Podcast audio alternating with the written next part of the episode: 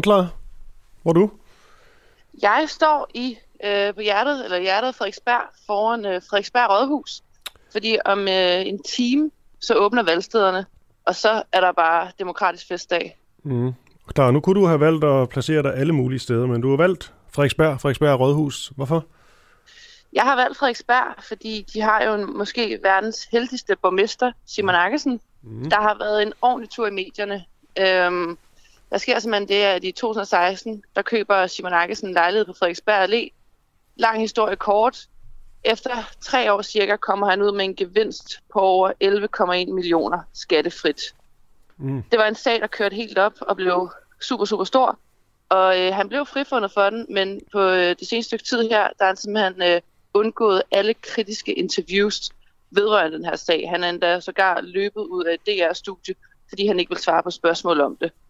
Og, og hvad der måske kunne ligne, øh, altså en historie, der er gået meget rundt i medierne, så synes jeg, det er vigtigt at finde ud af, hvad synes den enkelte vælger på Frederiksberg om Simon Akkesen?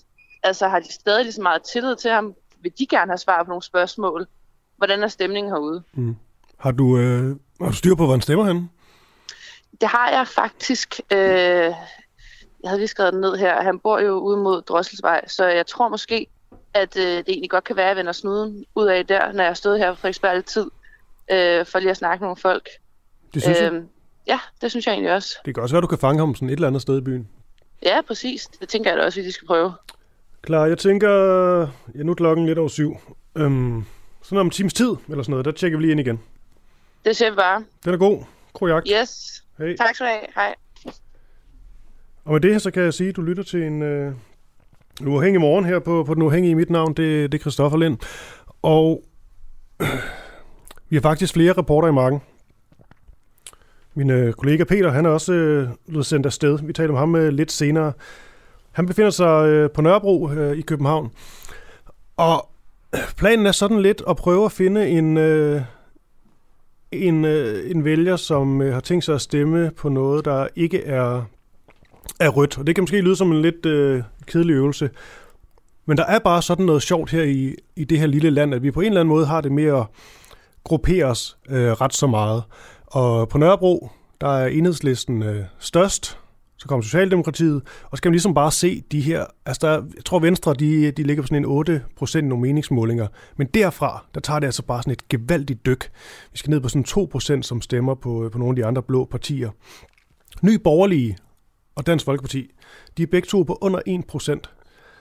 Altså der er nærmest ingen, der stemmer på dem på, øh, i, på Nørrebro.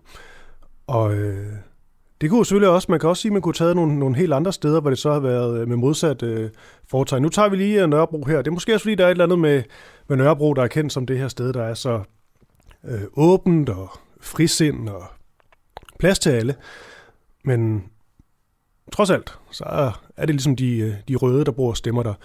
Er det så fordi, at folk, der eksempelvis øh, vil stemme Nye Borgerlige, de som bare ikke gider bo på Nørrebro, øhm, eller er det også fordi, at øh, dem, der rent faktisk stemmer rødt, ikke rigtig giver plads til dem? Det, det synes jeg også er noget af det, som Peter måske kan finde ud af. Altså, en, øh, lad os bare sige, en enhedslisten stemmer, der er det mest almindelige øh, på Nørrebro, hvor vidt vedkommende synes, at, øh, at det med at stemme øh, Nye Borgerlige, det er helt, øh, det er helt okay.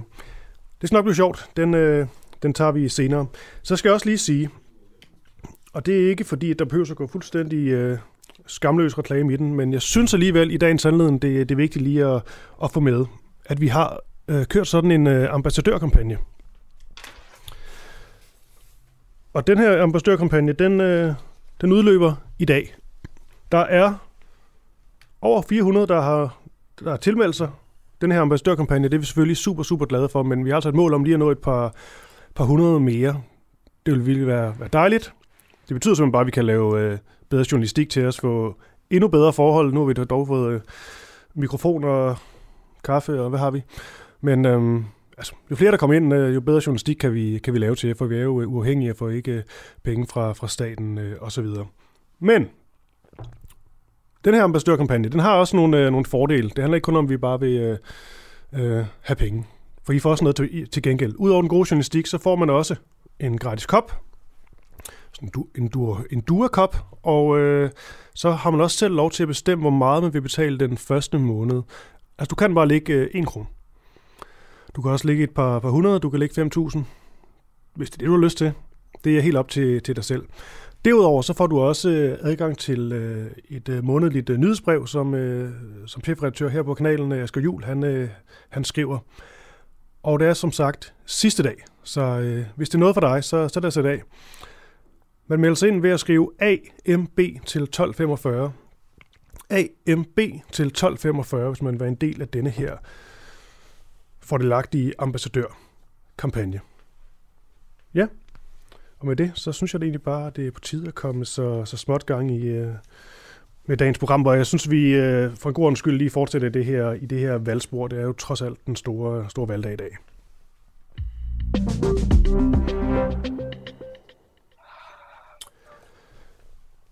Hvad får 30 procent af befolkningen til at droppe at stemme til kommunal- og øh, regionsrådsvalg? For det er jo sådan, det er. Der er simpelthen øh, langt, langt færre, der, der stemmer til, øh, til, til, til dette valg, end, øh, end der gør, når det er på, på nationalplan. I dag der er det, øh, som sagt, det valgdag. Det bliver også kaldt for demokratiets øh, festdag, hvad man ellers øh, kan svinge sig op til. Men, øh, men som lige fik nævnt, der var det altså kun 30 procent, der der er jo 30 procent af befolkningen, som, øh, som slet ikke stemte i 2017. Øh, og det er der selvfølgelig, i hvert fald i danske standarder, nogle, øh, nogle tal, der er værd at bemærke. Martin Vines, velkommen til programmet. Tak. Du er, lek- ja, du er lektor og valgforsker på Aarhus Universitet, så øh, jeg tænker, du, du ved ret så meget om det her, og forsker også i det, der hedder vælgeradfærd.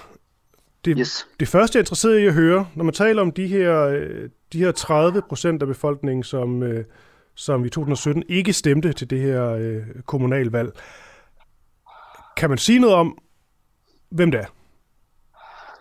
Ja, vi har et rigtig godt øh, billede af, øh, øh, hvem de er. Altså, så, så det, det er øh, yngre mennesker. Øh, det er folk, som har øh, anden øh, etnisk baggrund end dansk, som i mindre grad stemmer. Det er hvad hedder det, mænd.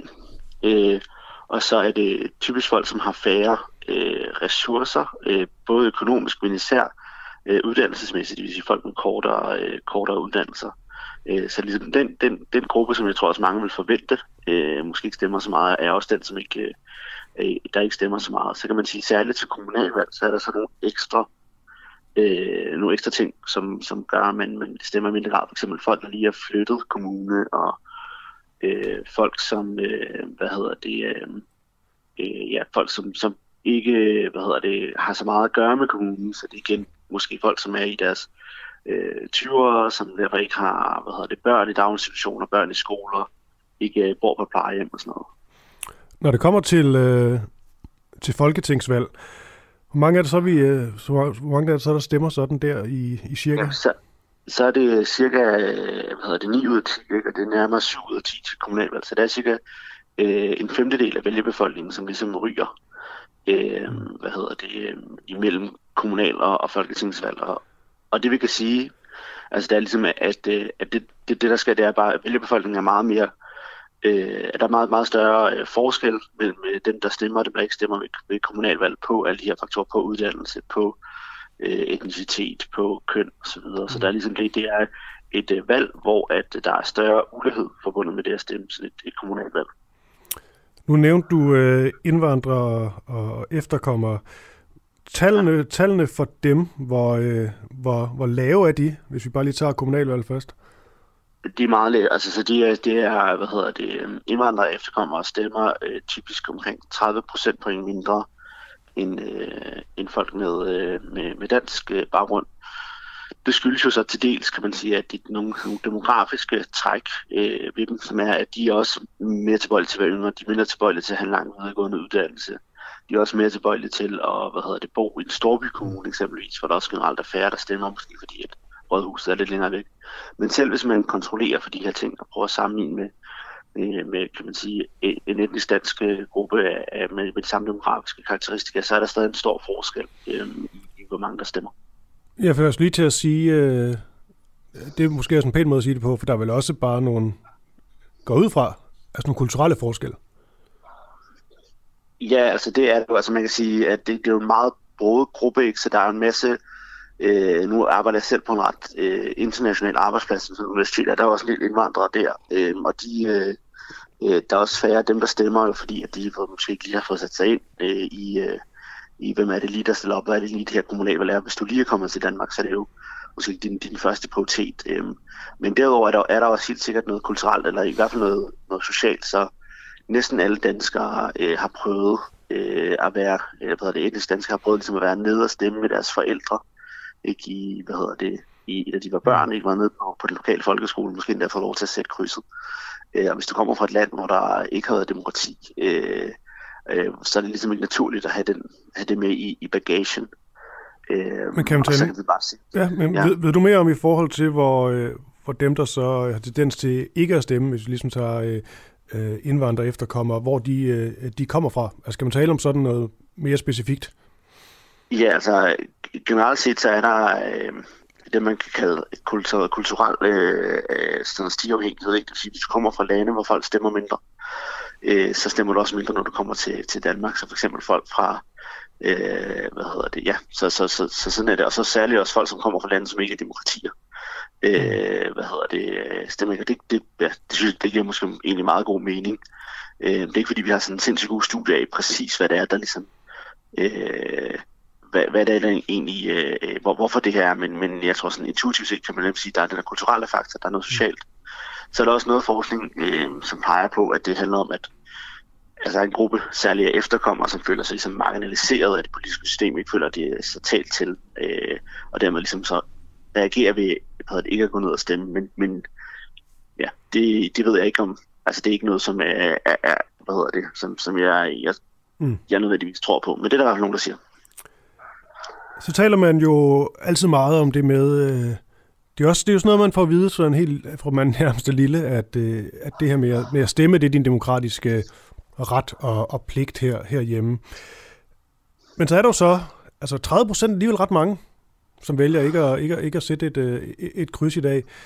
For dig at se, det kan godt være, det lyder som et, øh, et naivt og lidt stort spørgsmål, men du får det alligevel. Altså hvad er ligesom det, det negative ved, at de, de vælger ikke at stemme?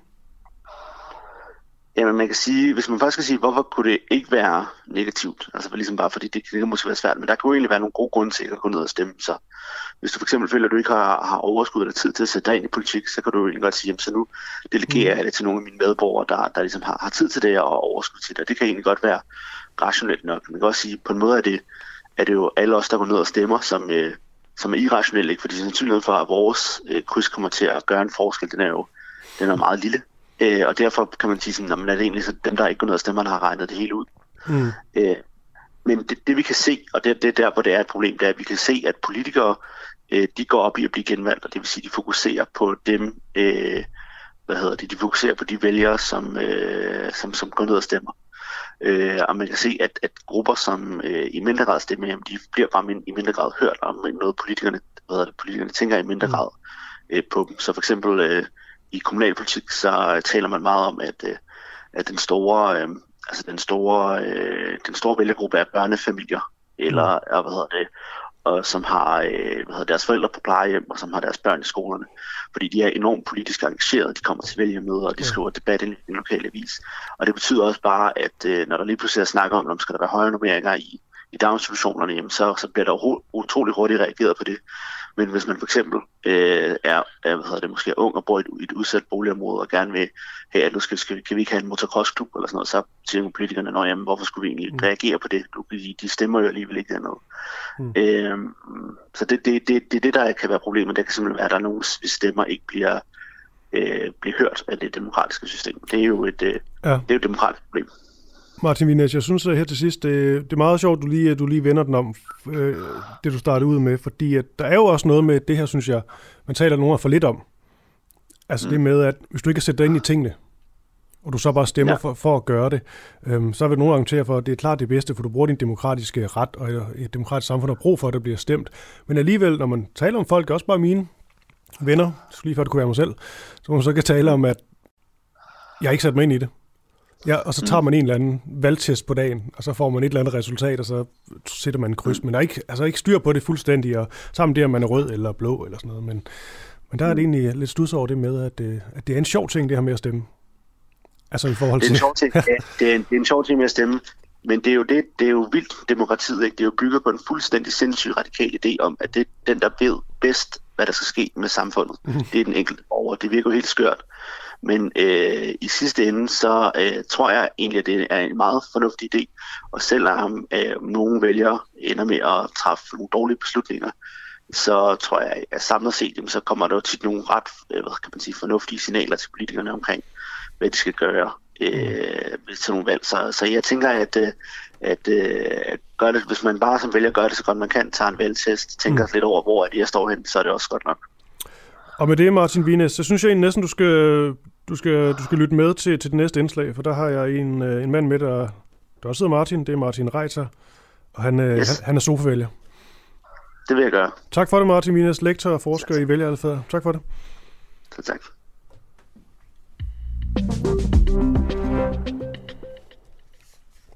Ja, fra, fra en Martin til en, øh, til en anden. Martin Reiter, skolelærer og sofavælger. Fordi som vi lige fik talt om her, så er spørgsmålet jo, hvad man egentlig får ud af at stemme til sådan et, øh, et kommunalvalg. Det kunne også være et folketingsvalg. Nu er det så kommunalvalg øh, i dagens øh, anledning. Fordi øh, manden, vi skal møde nu her med et kort øjeblik, han hedder som sagt Martin øh, Reiter. Han har simpelthen fravalgt det her øh, kommunalvalg, så når mange af os, størstedelen kunne vi øh, høre her, øh, går ned og sætter et, øh, et kryds, så øh, bliver Martin, øh, for at blive klichéen, hjemme på, øh, på sofaen. Og som vi lige fik nævnt her, så var det altså 30 procent af befolkningen, som ikke stemte ved det seneste kommunal- og regionsrådsvalg, og ja, jeg går ud fra, at tallet bliver nogenlunde det, det samme. Det får vi selvfølgelig at se. Og øh, nu bliver Martin Reiter så pænt sat i telefonstikket, og jeg kan sige godmorgen til dig, Martin. Ja, godmorgen. Det er Martin. Godmorgen her. Jeg skal lige have slukket for radioen, kan jeg høre. Ja, hvad hører du? Jeg hører den uafhængig. Og det er godt. Er den slukket nu? nu? Ja, den er slukket nu. Ja. Det er sådan helt old school at lave radio på den måde med folk, der stadig hører deres radio imens, der er ekko. Det var meget, meget noget, der skete for, for 10 år siden, tror jeg. ja. Martin. Det er i hvert fald... Ja, skal jeg spørge, om du sidder i en sofa? Er det ikke det, man gør? Ja, lige nu gør jeg faktisk ikke. Jeg er ja. på vej til arbejde. Okay. Martin, du, øhm, du, du stemmer ikke i dag? Nej, det har jeg ikke tænkt mig. Nej, hvorfor? Jamen altså, jeg har bare en fornemmelse af, at der er noget helt galt. Og hvordan skal man få gjort opmærksom på det? Altså, øhm, man kan jo spørge om, hvad det egentlig er, man gør, når man afgiver sin stemme. Altså uanset hvilket parti man stemmer på, så giver man i hvert fald til kende, at man, øh, man mener, at tingene egentlig fungerer grundlæggende godt nok. Mm. Og at øh, jamen, øh, business as usual, vi går ned og stemmer, fordi det er vores ret og vores pligt, som vi har talt om. Og der, der vil jeg mene, at vi befinder os i en situation, som er afgørende forskellig fra, hvad vi har været ude for tidligere. Og jeg synes egentlig, den eneste måde, jeg sådan kan gøre opmærksom på, at der er noget helt galt, det er ved at sende det signal, at øh, okay, jeg stemmer ikke den her omgang. Mm. Hvad nu, øh, hvad nu hvis alle gjorde ligesom dig? Jamen, så vil det jo, så vil det jo blive meget, så vil det jo blive et meget, meget kraftigt signal, der bliver sendt til vores politikere her landet. Mm. Om at der er rigtig mange, der mener, at der er et eller andet, der er helt galt, og det er vi nødt til at få men taget vil, et meget, meget grundigt kig på. Men det ville vel også være et, øh, hvad kan man sige, et frontalangreb på, øh, på det her demokrati, vi har brugt øh, så lang tid på at opbygge? Nej, det vil jeg virkelig ikke sige. Jeg vil sige lige præcis det modsatte. At det ikke er et angreb vil... på demokratiet at, at opgive og stemme? Det er ikke et angreb på, det er ikke et angreb på demokratiet at opgive at stemme, hvis man gør det med det formål at sende et signal om, at der er et eller andet helt galt, som vi er nødt til at få, øh, mm. få talt om på en helt anden måde, end vi har gjort de sidste par år. Det her udtryk, øh, demokratiets festdag, ja. Det køber du ikke ind på, kan jeg så godt høre. Jeg synes, det bliver en lidt, uh, lidt hul festdag i, uh, altså i den her tid, hvor vi, hvor vi jo har oplevet gennem de sidste par år, at uh, de kræfter, der styrer uh, hverdagen og dagens gang i Danmark, det er ikke vores politikere. Okay, men, men jeg forstår bare ikke, Martin. Uh, altså det, det, det er jo selvfølgelig fuldstændig lov til. Det, det er jo uh, heldigvis ja. et demokratisk uh, ret, både at stemme eller, eller, eller lade være. Men altså, hvis nu bare leger med tanken om, at folk bare øh, lyttede til dig, og ingen gik ned og stemte, hvad, hvad tror du så, at dagen i morgen ville, øh, ville bringe, og hvad er det så ligesom, du, du har forestillet dig i stedet for? Jamen, så vil der komme en form for, øh, for kaotiske tilstand i det politiske landskab i Danmark. Og det, det er selvfølgelig ikke noget, man som sådan synes er rart og behageligt, men jeg er bange for, at der faktisk er ved at være brug for det. Altså, vi har brug for at blive rusket lidt op i, fordi at, øhm, Altså nu har vi oplevet, at, øh, at det, som vi egentlig har, nu siger du, at vi har tilkæmpet os de her demokratiske rettigheder. Vi har også tilkæmpet os nogle, nogle menneskerettigheder, nogle borgerrettigheder gennem mange, mange år, som bare er blevet trådt under fodet gennem de sidste par års tid. Med et fingerknips Men tror du, at de her rettigheder er blevet lavet om til privilegier, som man kan få adgang til, hvis man spiller efter regeringens øh, udlægning af situationen. Mm, men der er også meget, der tyder på, at hvis man øh, dropper øh, demokratiet, at så, så alt det, du taler om her, det vil kun blive, øh, blive værre. Det vil bare kigge rundt på, på forskellige lande i verden, hvor man ikke har demokrati. Det ved jeg da ikke, om, om vi umiddelbart kan sige. Altså, Hvad, hvad er det så for et land, du, Det- du, du støtter dig op af, hvor du tænker, det her det er, det er et forgangsland, som ikke har demokrati? at der er masser af lande i Afrika, som ikke har et særligt velfungerende demokrati, og de har ikke været specielt hårdt ramt af den her pandemi, som hæver alle de vestlige lande. Det kan man undre sig over, ikke? Øhm, Men så er der vel også men altså, er det jo en del, der ikke fungerer i ret mange afrikanske lande, om taler om øh, Jo, jo, økonomi det og er infrastruktur. Og, ja. det, det, det er ikke fordi, at jeg som sådan er modstander af demokrati overhovedet, eller modstander af, at vi, at vi gør, hvad vi kan i Danmark for at samarbejde med hinanden og høre hinanden og have nogle demokratiske processer. Det er jeg overhovedet ikke modstander af, men jeg synes jo lige præcis, det er det, vi har manglet de sidste par år. Mm. Og jeg synes, at øh, lokalpolitikerne har fejlet ved, at der har ikke været en eneste lokalpolitiker, eller borgmester, eller kommune, der har sagt, hør hov, øh, der er altså noget ved præmissen for alt det her, som vi pålægger som vi ikke helt kan se øh, logikken i. Mm. Som vi ikke helt kan se meningen i, at vi skal, øh, vi skal selvfølgelig gøre noget for at passe på øh, de ældre medborgere, som er udsatte for den her sygdom, men vi skal sandelig også passe på, at børn kan komme i skole, og at folk kan passe deres arbejde, og deres virksomheder kan, kan overleve, og vores kulturliv ikke øh, går fuldstændig nedenom og hjem. Der er mange ting, vi skal passe på. Mm. Så nu må I lige klappe hesten ind på Christiansborg. Så al, alle de her Ja, lokalpolitikere, ja, ja. som hæng... Ja, Nej, det er bare fordi, vi skal til at, til, til at, til at lukke ned nu, Martin. Men, øh, men jeg kan sige, at der er lige kommet en sms ind fra en lytter, der skriver, jeg er dansk, veluddannet, har job, og jeg stemmer ikke. Jeg gider ikke stemme på nogle mennesker, øh, som, ikke, som siger mig ingenting.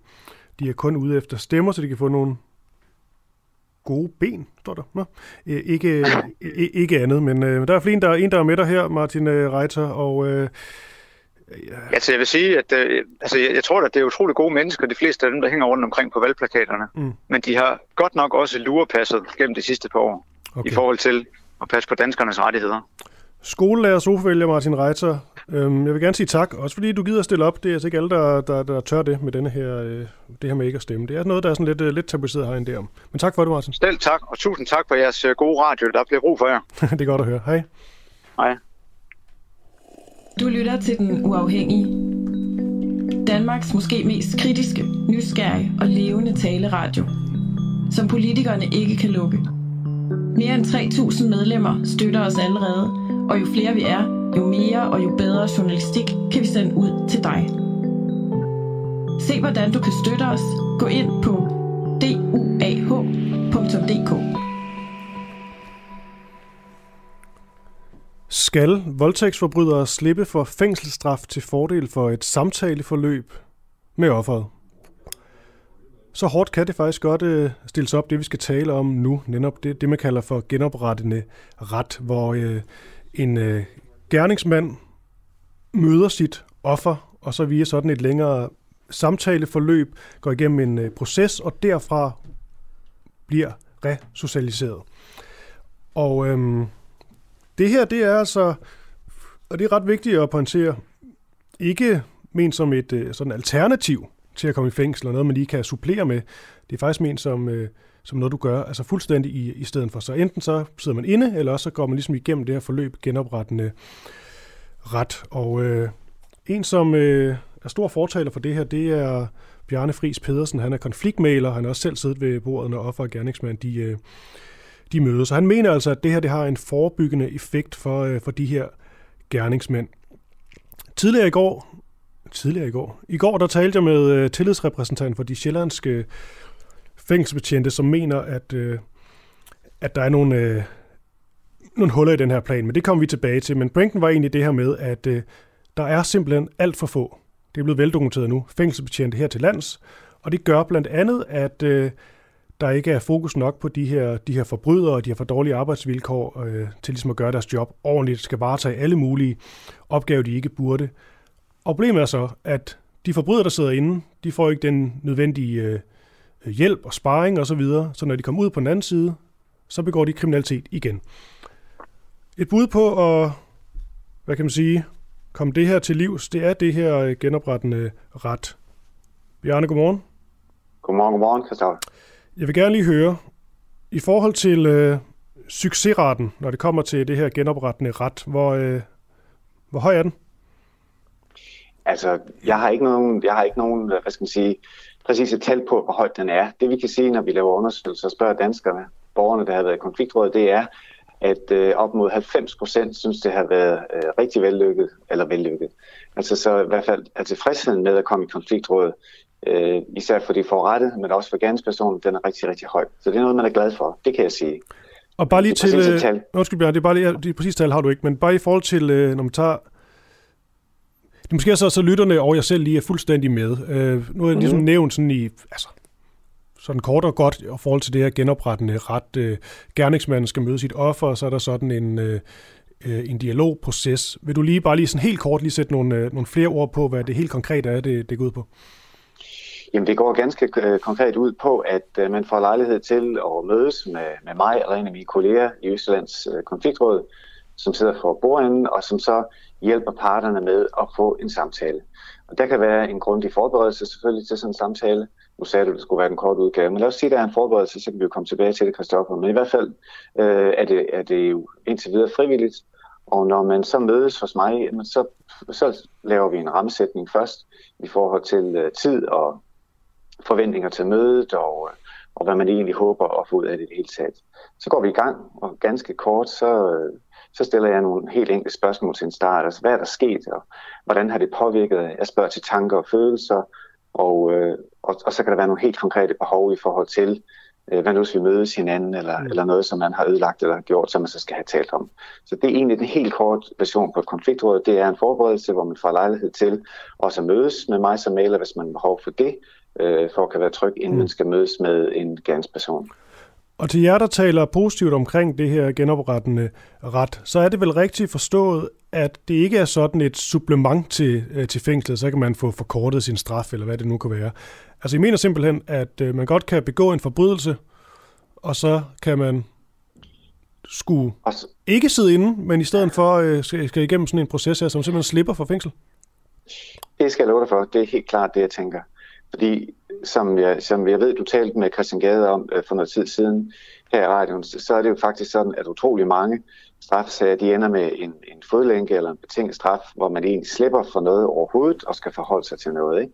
Øh, så det er jo klart, at jeg har, jeg har en tyrkertro på, efter at have arbejdet med det her i over 10 år, at lige præcis det at møde den, den forrettede øh, eller offeret i sådan en sag, og kan finde ud af, hvad det faktisk er, man har berøvet fra vedkommende, altså ens frihed til at være i sit eget hjem måske, eller til at gå på gaden, så har jeg jo set med, med, med egne øjne og, og fornemmet, hvor utroligt stærkt det her det er, og hvor forandrende det kan være i forhold til øh, alle de pinligheder, der kan være forbundet med det, man har gjort.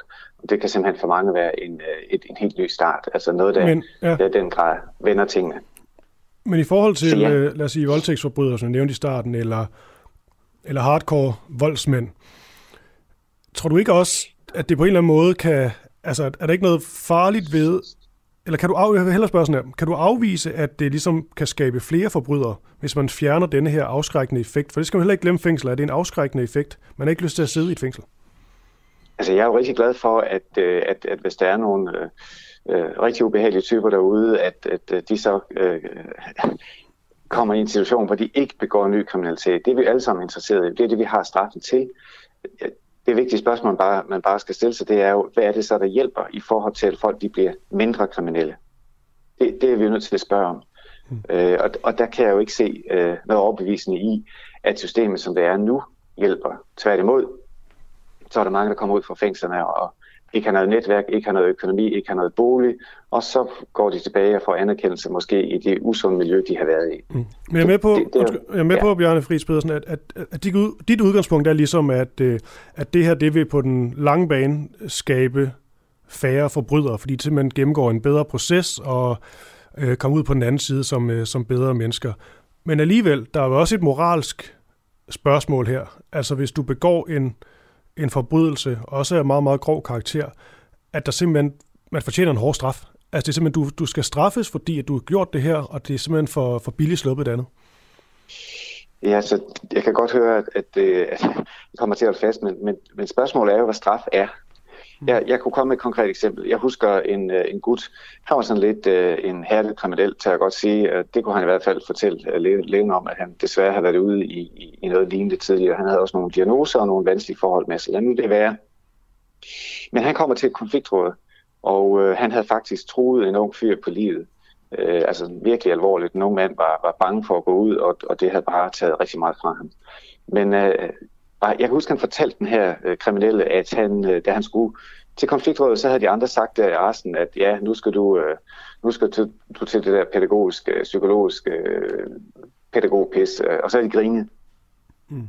Og jeg kunne mærke meget, meget stærkt og meget tydeligt på ham, at da han havde siddet over for den her unge fyr, uh, som kunne have været hans egen søn set, og opdaget, hvad det var, han havde gjort, så ramte han simpelthen så hårdt, at, øh, at jeg, jeg tror på, at det kunne være et vendepunkt for ham i forhold til den, øh, det moralske pas, han havde i livet, i forhold til, hvad han gjorde simpelthen. Og jeg kan huske, han sagde meget tydeligt, nu skal jeg simpelthen tilbage og fortælle de andre gutter, at øh, det der med at ruske jern, eller løfte jern for den sags skyld, det er jo ingenting. Det er jo ikke en skid, det er jo ikke, det er jo ikke nogen straf. Mm. Det er en straf, det er simpelthen at møde de unge mennesker, man har, man har gjort noget ved. Og Bjørn, jeg er jo ikke, jeg er jo ikke i tvivl om, at der er de her, øh, de her gode eksempler, de her, de her succeshistorier. Øh, selvfølgelig er der det. Men er der også eksempler på, offeret ligesom skal møde sin gerningsmand, og så bliver det her en dårlig oplevelse for, øh, for offeret? Altså, der findes nogle ganske få øh, tilfælde, så vidt jeg ved. Jeg tror også, Christian Gade var inde på det, øh, hvor, hvor det måske ikke har været ordentligt forberedt, hvor der måske, øh, måske endda har været næler, der ikke har været øh, god nok til at gøre sit arbejde. Det, det må vi jo sige, vi er mennesker, der kan ske nogle ting. Men det er jo enormt vigtigt at sige, at i, i alt overvejende grad, så, så er, er, er både den forrettede eller offeret og gerningspersonen utrolig tilfreds med det her. Og så er jeg jo bare nødt til, når du siger det, Kristoffer, og lige holde det op imod, mm. at, at man måske sidder derhjemme øh, med en, en fodlænke i, i nogle uger, øh, og ikke øh, altså bliver udsat for noget. Ikke? Øh, ja. Eller ikke som, som offer for lejlighed til. Det er jo det, jeg har oplevet øh, i konfliktrådet. Det er, at utrolig mange offer, de oplever simpelthen en, en utrolig lettelse. Jeg kunne jo sammenholde det med retssystemet. Altså, det at komme ud af, af byretten for eksempel, og så står der nogle, nogle folk, der har, der har kendt øh, den kriminelle, og så står de og, og kigger lidt og, og sender øjnene og siger, at vi ved godt, hvor, hvor du bor. Det har været utrolig behageligt. De har ikke, de har ubehageligt, undskyld. Men, så ja. de har ikke, været, de har ikke fået lejlighed til at sige noget som helst. Men, det kan man jo lige mm. præcis her. Her kan man få skilt ud, man kan komme af med sin vrede, man kan få sagt de ting, mm. men, men, som, Bjørn, som, ja. Nej, jeg bare lige sige, Bjørn, det er fordi, jeg, der er ikke så meget tid, Bjørn, derfor jeg afbryder Nej. Beklager. Ja. Men, øh, men Bjørn Friis Pedersen, det er bare fordi, altså i forhold til de her ofre, som så ender med at få en, en dårlig oplevelse. Nu er, det, nu er det et fortal, og det er lave procenttal osv., men trods alt, man har et offer, der bliver udsat for noget, noget traumatisk, kan så ende med at få genoplevet det her, det her traume. Altså, der kan man jo ikke kun tale om procenttal. Der må man også tale om, at det her er vel så alvorligt, at man lige udsætter dem for, for det igen, at man vel skal revurdere det hele. Fordi hvis der bare er nogle enkelte, som får en dårlig oplevelse igen, efter at udsat for en øh, forbrydelse, så er det vel, øh, så er det vel meget, meget seriøst. Altså undskyld, men, men selvom der er nogle enkelte, der ikke overholder fartbegrænserne og, og, og slår andre mennesker ihjel på landevejen, så stopper vi jo ikke trafikken. Altså undskyld min sammenligning, men det er jeg bare nødt til at sige, og så vil jeg jo sige lidt mere fagligt, at øh, en meget erfaren psykolog fra politiet fortæller mig på et tidspunkt, hvor jeg selv skulle uddannes til at være maler, at, at skulle det ske, at nogen bliver retraumatiseret gerne, så er det godt, at der er nogle øh, empatiske mennesker i nærheden, fordi så er, der, så er der nok noget, der skal bearbejdes. Så forstår mig ret. Mm. Øh, jeg tænker bestemt ikke, at det, at nogen kunne få en ubehagelig øh, oplevelse ved at, at blive konfronteret med deres gerningsperson, skulle frarøve så mange borgere muligheden for at kunne komme videre med deres liv, fordi de faktisk får øh, stillet de spørgsmål, skabt den mening, for sagt det, der skal siges i et konfliktråd konfliktmailer Bjarne Friis Pedersen. Vi kunne tale meget mere om det her, men øh, nu blev det lige en, øh, en kort snak her til morgen. Mange tak, fordi du var med. Tak for interessen. Hej hej. Og vi bliver i fængselsverdenen. For spørgsmålet er, hvorvidt fængslerne simpelthen er ved at udvikle sig, hedder det, til øh, rogekasser for coronasmitte. I øh, Storstrømfængslet der er flere af de ansatte blevet smittet med øh, corona, men endnu flere vil ikke lade sig teste – det vil de ikke, fordi de ikke vil sendes i isolation i deres øh, celler, og så har vi jo pludselig en øh, meget uoverskuelig øh, situation. Skruen uden ende. Det der så også er, det er, at de samtidig altså de indsatte, de kan simpelthen få frit besøg af deres pårørende og også forlade deres fængsler på de her øh, weekendophold, nogen får lov til at komme på. Og det kan de gøre uden, så vidt jeg har forstået i hvert fald, at blive testet. Alt det her, jeg, jeg siger nu, det er, det er ikke min egen ord. Det kommer fra en, øh, en må man nok sige, bekymret tillidsmand for, øh, for de her betjente i Storstrøm øh, fængslet. Hans navn er Jesper Dalby. Han er tillidsrepræsentant for fængselsbetjentene i Storstrøms fængslet. Godmorgen Jesper. Godmorgen. Lad os bare kaste os ud i det. Hvor mange er lige nu smittet i Storstrømfængslet med corona? Lige nu øh, er indsatte, at der er 13 smittet. Hmm. Og hvor, hvor, hvad er det ud af? Ud af 250. Okay. Nu fik jeg sagt i mit oplæg, eller jeg fik stillet spørgsmål om fængslerne er ved at udvikle sig til rugekasser for, for coronasmitte. Det lyder, ja. så, det lyder så dramatisk. Øh, hvad tænker du? Jamen, det, det synes jeg, det, det, det ord kan du roligt bruge, fordi altså, vi har sådan set allerede udbrud. Det startede øh, torsdag, hvor øh, fængslet handlede hurtigt og øh, fik med det, vi skulle efter de gældende corona mm. som der nu var tidligere, altså første gang, vi havde smitte her for nogle år siden. Men øh, det har vi så fået efterfølgende fået øh, blevet underkendt i, så vi ikke længere kan isolere dem, som er smittet. Og det betyder, at dem, som er smittet, de øh, frit kan gå til besøg mm med, med folk udefra, og dem, der er smittet, de samtidig også kan gå ud øh, på udgang øh, og blande sig med, med samfundets borgere, og kan gå rundt inde i fængslet, når vi foretager de øvelser, de skal fra det A til B, så skal de ikke, kan vi ikke påtvinge mm. dem, at de skal have mundbind på. Det kunne vi. Det kan vi under coronabestemmelserne, men man, man har simpelthen stovet i timen og okay. fra øh, øverste dag. Men er det, er det rigtigt forstået, at de kan sige nej til at blive, eller lade sig teste? Ja, det er det. Og det gør de så, fordi at de ikke øh, de er bange for, eller ikke har lyst til at blive sendt i uh, isolation. Det er korrekt, ja. Det virker, uh, det virker skørt, sådan udenbart. Burde der være, burde der være tvang i forhold til de her test? Altså, tvang, det kommer man aldrig godt øh, nogen steder med, men altså, man, man kan jo sige, at hvis ikke man lader sig teste, så kan man sige, så er alternativet, så bliver man isoleret, indtil man kan lade sig teste, og sådan, så der ikke er... Øh, men, men det vil de jo ikke. Nej, det vil de ikke, men så må man isolere dem, indtil der ikke er, er, er, er tegn på, at de er smittet. Og det kan man godt bare gøre så? Det kan man, det, kunne man, det kan man ikke nu.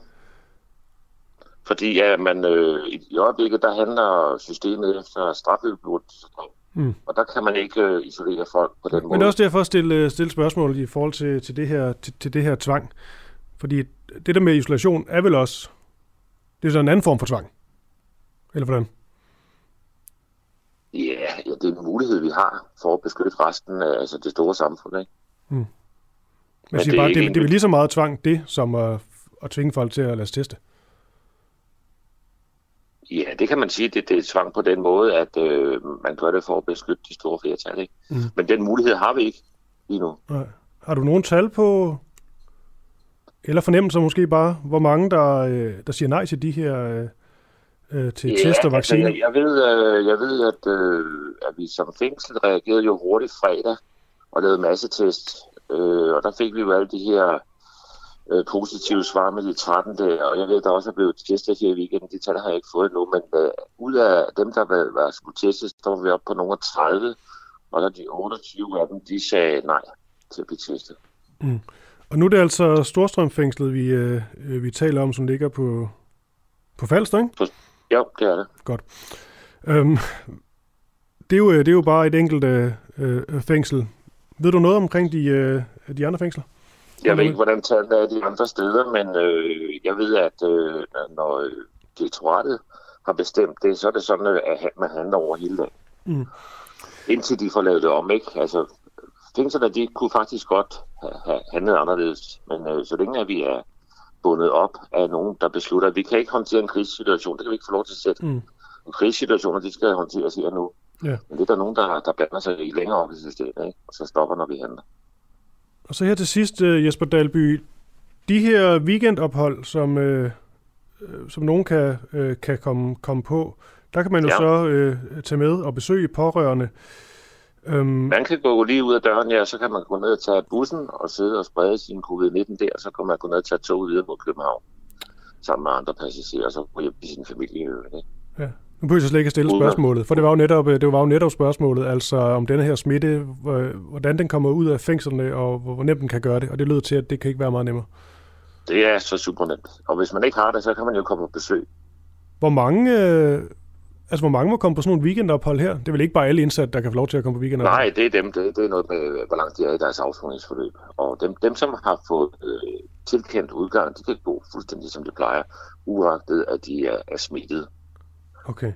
Så hvis, hvis, hvis, hvis de er smittet så, og, og har, er i udgangsforløb, så er de ikke stoppet. Så øh, her til sidst, øh, Jesper Dalby, øh, jeg ved ikke, om du skal tale med, men, men dem, du kan tale med, som kan gøre noget, hvad, hvad er det så, Ja. du, så du vil sige helt, øh, helt kort og kontant? Så vil jeg sige, at de skal, de skal få, ja, få sige på godt dansk fingrene ud for genaktiveret øh, de der coronabekendtgørelser, så vi har mulighed for at inddæmme og stoppe smittespredningen. Ja, så i hvert fald... Øh, Det- give- det- Ja, undskyld. Bare kom til. Det er, det, det er simpelthen så nemt, og, og det ved dem, de mennesker inde i direktoratet også godt. Mm. Det er kun at gøre det. Tillidsrepræsentant for fængselsbetjente i det, der hedder Storstrøm Fængsel, Jesper Dalby. Tak for ja. Ja. det, og vi øh, følger selvfølgelig den her historie nærmere de, øh, de kommende dage. Tak for det. Tak lige måde. Du lytter til Den Uafhængige.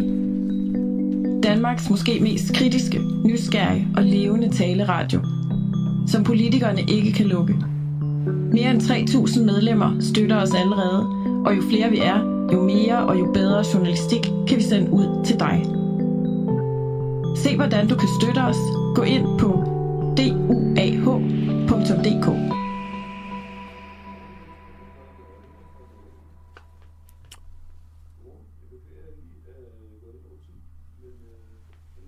Er det muligt at holde temperaturstigninger under 1,5 grader, som der står i Paris-aftalen?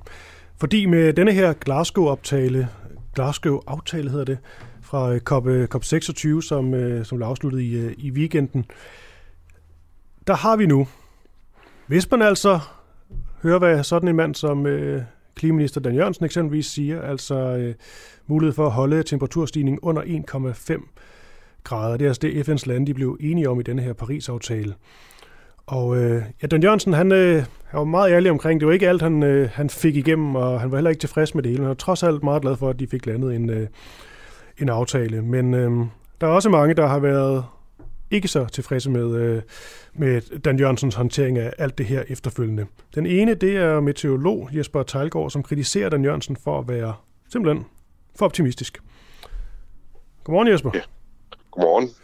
Jeg skal også lige sige, at du er stifter af det, der hedder klimaformidling.dk. Ja. Dan Jørgensen, han, øh, han taler om det her med 1,5 graders målet som, øh, som noget, øh, man kan sige noget muligt, og noget, man sådan kan, øh, kan fastholde. Altså, der er simpelthen nogle, nogle, nogle- nogle ambitioner. På, på klimaets vegne, kan man godt sige. Ja. Lyver, øh, lyver, lyver Dan Jørgensen, når han er så optimistisk? Nej, jeg måske, måske sige, at han taler mod bedre vidne, men det gør de jo sådan set alle sammen. Uh, retorikken omkring halvandengradsmålet er jo, er, jo lidt politisk, men uh, det, det, det irriterer mig, det er jo sådan set grunden til, at jeg skrev det der, mm. uh, at, uh, at man ikke er uh, altså helt åben om, omkring, hvad er kravet for, at uh, halvandengradsmålet det, uh, er intakt. Øh, det, de taler alle sammen om det og siger, ja, men altså, nu har vi opretholdt her Danmarksmålet, og, øh, og nu skal vi mødes igen næste år, osv. osv. Men altså IPCC, altså FN's klimapanel, havde jo øh, for tre måneder siden en, øh, en rapport, der kom ud, øh, og der stod ganske tydeligt, øh, at øh, for at øh, vi kan nå halvandengradsmål, så skal vi reducere med 50 procent globalt inden 2030 fra nu af. Og nu er der jo en hel masse talmagi i det her, fordi der flyver en masse tal rundt, men det, der er vigtigt, det er referenceåret. Øh, for Danmark har jo et 70% målsætning om reduktion, øh, men det er så i forhold til 1990. Men regner man lidt på tallene, så betyder det faktisk 50% reduktion fra nu. Og det er jo præcis det, som FN siger. Men det er jo Danmarks målsætning. Og det betyder jo så, at hele verden skal have den samme målsætning og den samme, den samme ambition som Danmark. Så hele Øh. verden skal reducere med 50 procent fra Ja, nu? Ja, ja. Og det står der sådan set også på papiret mm. øh, i, uh, fra Glasgow. Der står godt nok 45 procent i forhold til 2010. Men øh, regner man på de tal, så er det også 50 procent i forhold til nu. Mm. Øh, og, det, og, og, og derfor synes jeg, at øh, man, man, man taler lidt mod bedre vidne, men øh, man kommer ikke rigtig ud med, at øh, det er øh, godt være det er teoretisk muligt, men i praksis, der er det ikke. Okay. Dan Jørgensen, han, øh, han var som sagt ærlig omkring, at, øh, at det var ikke alt, når det også kom til øh, øh, kulkraft og sådan noget. Det var ikke alt, han ligesom fik, øh, fik med. Der var nogle, nogle ting, han, han fik med, men så i den endelige plan, der var der en del, der var blevet... Øh, øh, der var, simpelthen taget ud til sidst. Men han talte ja. så også om, som, øh, som vi har hørt meget om, at, at Indien de kom med forskellige krav sådan i, i sidste øjeblik, og det hele var ren kaos, og det lignede jo længe, at der slet ikke ville komme noget som helst, der mindede om en aftale. Der kom så trods yeah. alt en, en aftale, i hvert fald også måske man kan sige, en aftale om at kunne lave en ny aftale. Um, og det var det, han blandt andet hæftede sig ved Dan Jørgensen som, som noget positivt, fordi at det andet, det havde været den totale fiasko. Mm. Jamen det, altså det, det, det er jeg fuldstændig enig i, at okay. uh, det er bedre, at uh, de fik en aftale end ingen aftale. Uh, og at det, der skete i Glasgow, var et lille bitte, bitte skridt i den rigtige retning. Uh, og masser af gode delaftaler. Der var delaftaler på skov, der var delaftaler på metan osv. Og det er alt sammen rigtig fint. Men det handler jo øh, sådan set mest om, øh, hvad er temperaturstigningen? Hvad er det, vi, øh, men det, vi er på hen imod? Men Jesper Tejlgaard, øh, du skriver det med, at øh, han blev ved med at forgøjle os, at 1,5 ja. grader er, er mulig, og du mener, at for stor optimisme, det, det svækker øh, nødvendigheden. Men ja. Dan Jørgensen, det han siger, nu må du korrigere mig, hvis du, øh, hvis du har nogle andre udtalelser også, men han siger i hvert fald, havde vi ikke fået denne aftale, Jens Ritzau i øvrigt, så havde det været for sent. Så havde vi ikke kunne holde temperaturstigningen under 1,5 grader. Nu har vi stadig chancen. Og det sidste er vel ret vigtigt og essentielt. Altså, vi har stadig chancen. Han siger jo ikke, at vi er sikre på, at det her kan lade sig gøre. Det er det vel et håb? Ja, det er, det, ja, det, det, det må man sige, det er et spinkelt håb. Men, men det jeg så gerne vil have, at han øh, ville have sagt, skulle have sagt, betingelsen for at vi kan holde temperaturstigningen på halvanden grad, det er, at hele verden får samme ambitionsniveau som Danmark. Det synes jeg ville have været reelt, fordi så, øh, så ville vi alle sammen kunne forstå, at øh, det bliver godt nok svært det der. Det er nok øh, ikke muligt. Øhm, fordi når jeg skriver det sidste der med, at det svækker nødvendigheden, øh, altså hvis man bliver for optimistisk, så tror befolkningen, så tror vi øh, som borgere, øh, når nu er den hellige grav velforvaret, øh, nu behøver vi ikke gøre mere. Nu øh, ligger alt mm. på, til, til rette, og så kan vi bare køre videre. Men det han jo så, siger, det ja, men det, det han jo siger, Dan Jørgensen også, det er, at øh, nu kan vi kæmpe videre næste år allerede. Og det er jo positivt, at der ikke skal gå alt for lang tid til, at man ligesom kan, kan tage den her op igen.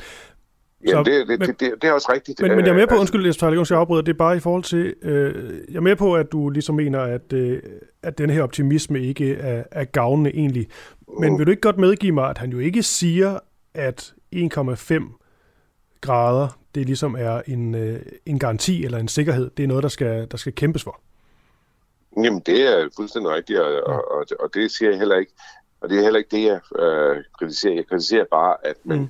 er lidt for øh, optimistisk og lidt for øh, altså udtaler sig sådan lidt i for positive retninger omkring, hvor, øh, hvor vi er på vej henad, mm. øh, og hvad betingelserne de er. Det er jo det, det hele det handler om. Det er, at hvis vi skal reducere med 50 procent, så skal vi godt nok gøre rigtig, rigtig meget. Men, og det skal vi gøre allerede ja, næste år. Hvorfor? Og, og det er jo, ja. Ja. Nej, du skal ikke rette skæt der, Jesper Talgaard. Det er bare lige til sidst. Hvorfor tror ja. du så, at han er så optimistisk, øh, Dan Jørgensen? For man kan sige, den aftale, der bliver lavet, det er jo dybest set, det er jo de store, tunge drenge, der, der, der, der ja. står bag den. Der er jo grænser for, hvad, hvad lille Danmark kan, kan gøre og sige der. Men hvorfor tror du så, at han, øh, han vedholder optimismen? Han kunne jo godt bare gå i, gå i flæsket på dem alle sammen. Jamen altså, han gør jo øh, præcis det samme som alle de andre øh, på, på topmødet. Og grunden til, at de gør det, det er, at øh, de små østater, øh, de øh, har sagt, at øh, de er, vi er nødt til at fastholde den her målsætning, for ellers drukner vi. Så stiger havet for meget. Og hvis man forlader jeg har sagt, når man forlader halvandengradsmålsætningen, så vil det jo betyde, at uh, man siger til de her østater, at uh, det er bare ærgerligt, nu kan, vi, nu kan vi ikke holde den på halvanden grad mere, uh, nu drukner I, nu må I mm. finde en båd, I kan sejle væk på. Øh, og det er jo politisk, øh, øh, han har sagt selvmord, hvis man begynder på det. Så det har man så udskudt også, indtil det er åbenlyst for enhver, at det her kan ikke lade sig gøre. Ja. Det er muligt, det kommer næste år i Ægypten. Øh, fordi det, der så kræver næste år i Ægypten, det er, at landene så kommer med de her gigantiske målsætninger. Men forløbig ved vi jo, at Kina øger deres udledninger. Øh, og hverken USA eller øh, Europa, altså EU, er på vej imod den der 50% målsætning. Så øh, det skal godt nogle helt andre tal på bordet næste år. Og det var det, jeg gerne ville have sagt, eller have, have hørt, at der blev sagt. Okay. Det er sådan givet videre. Modtaget. Jesper Tejlgaard, øh, stifter af Klimaformidlen.dk. Tak fordi du lever med her. Velkommen.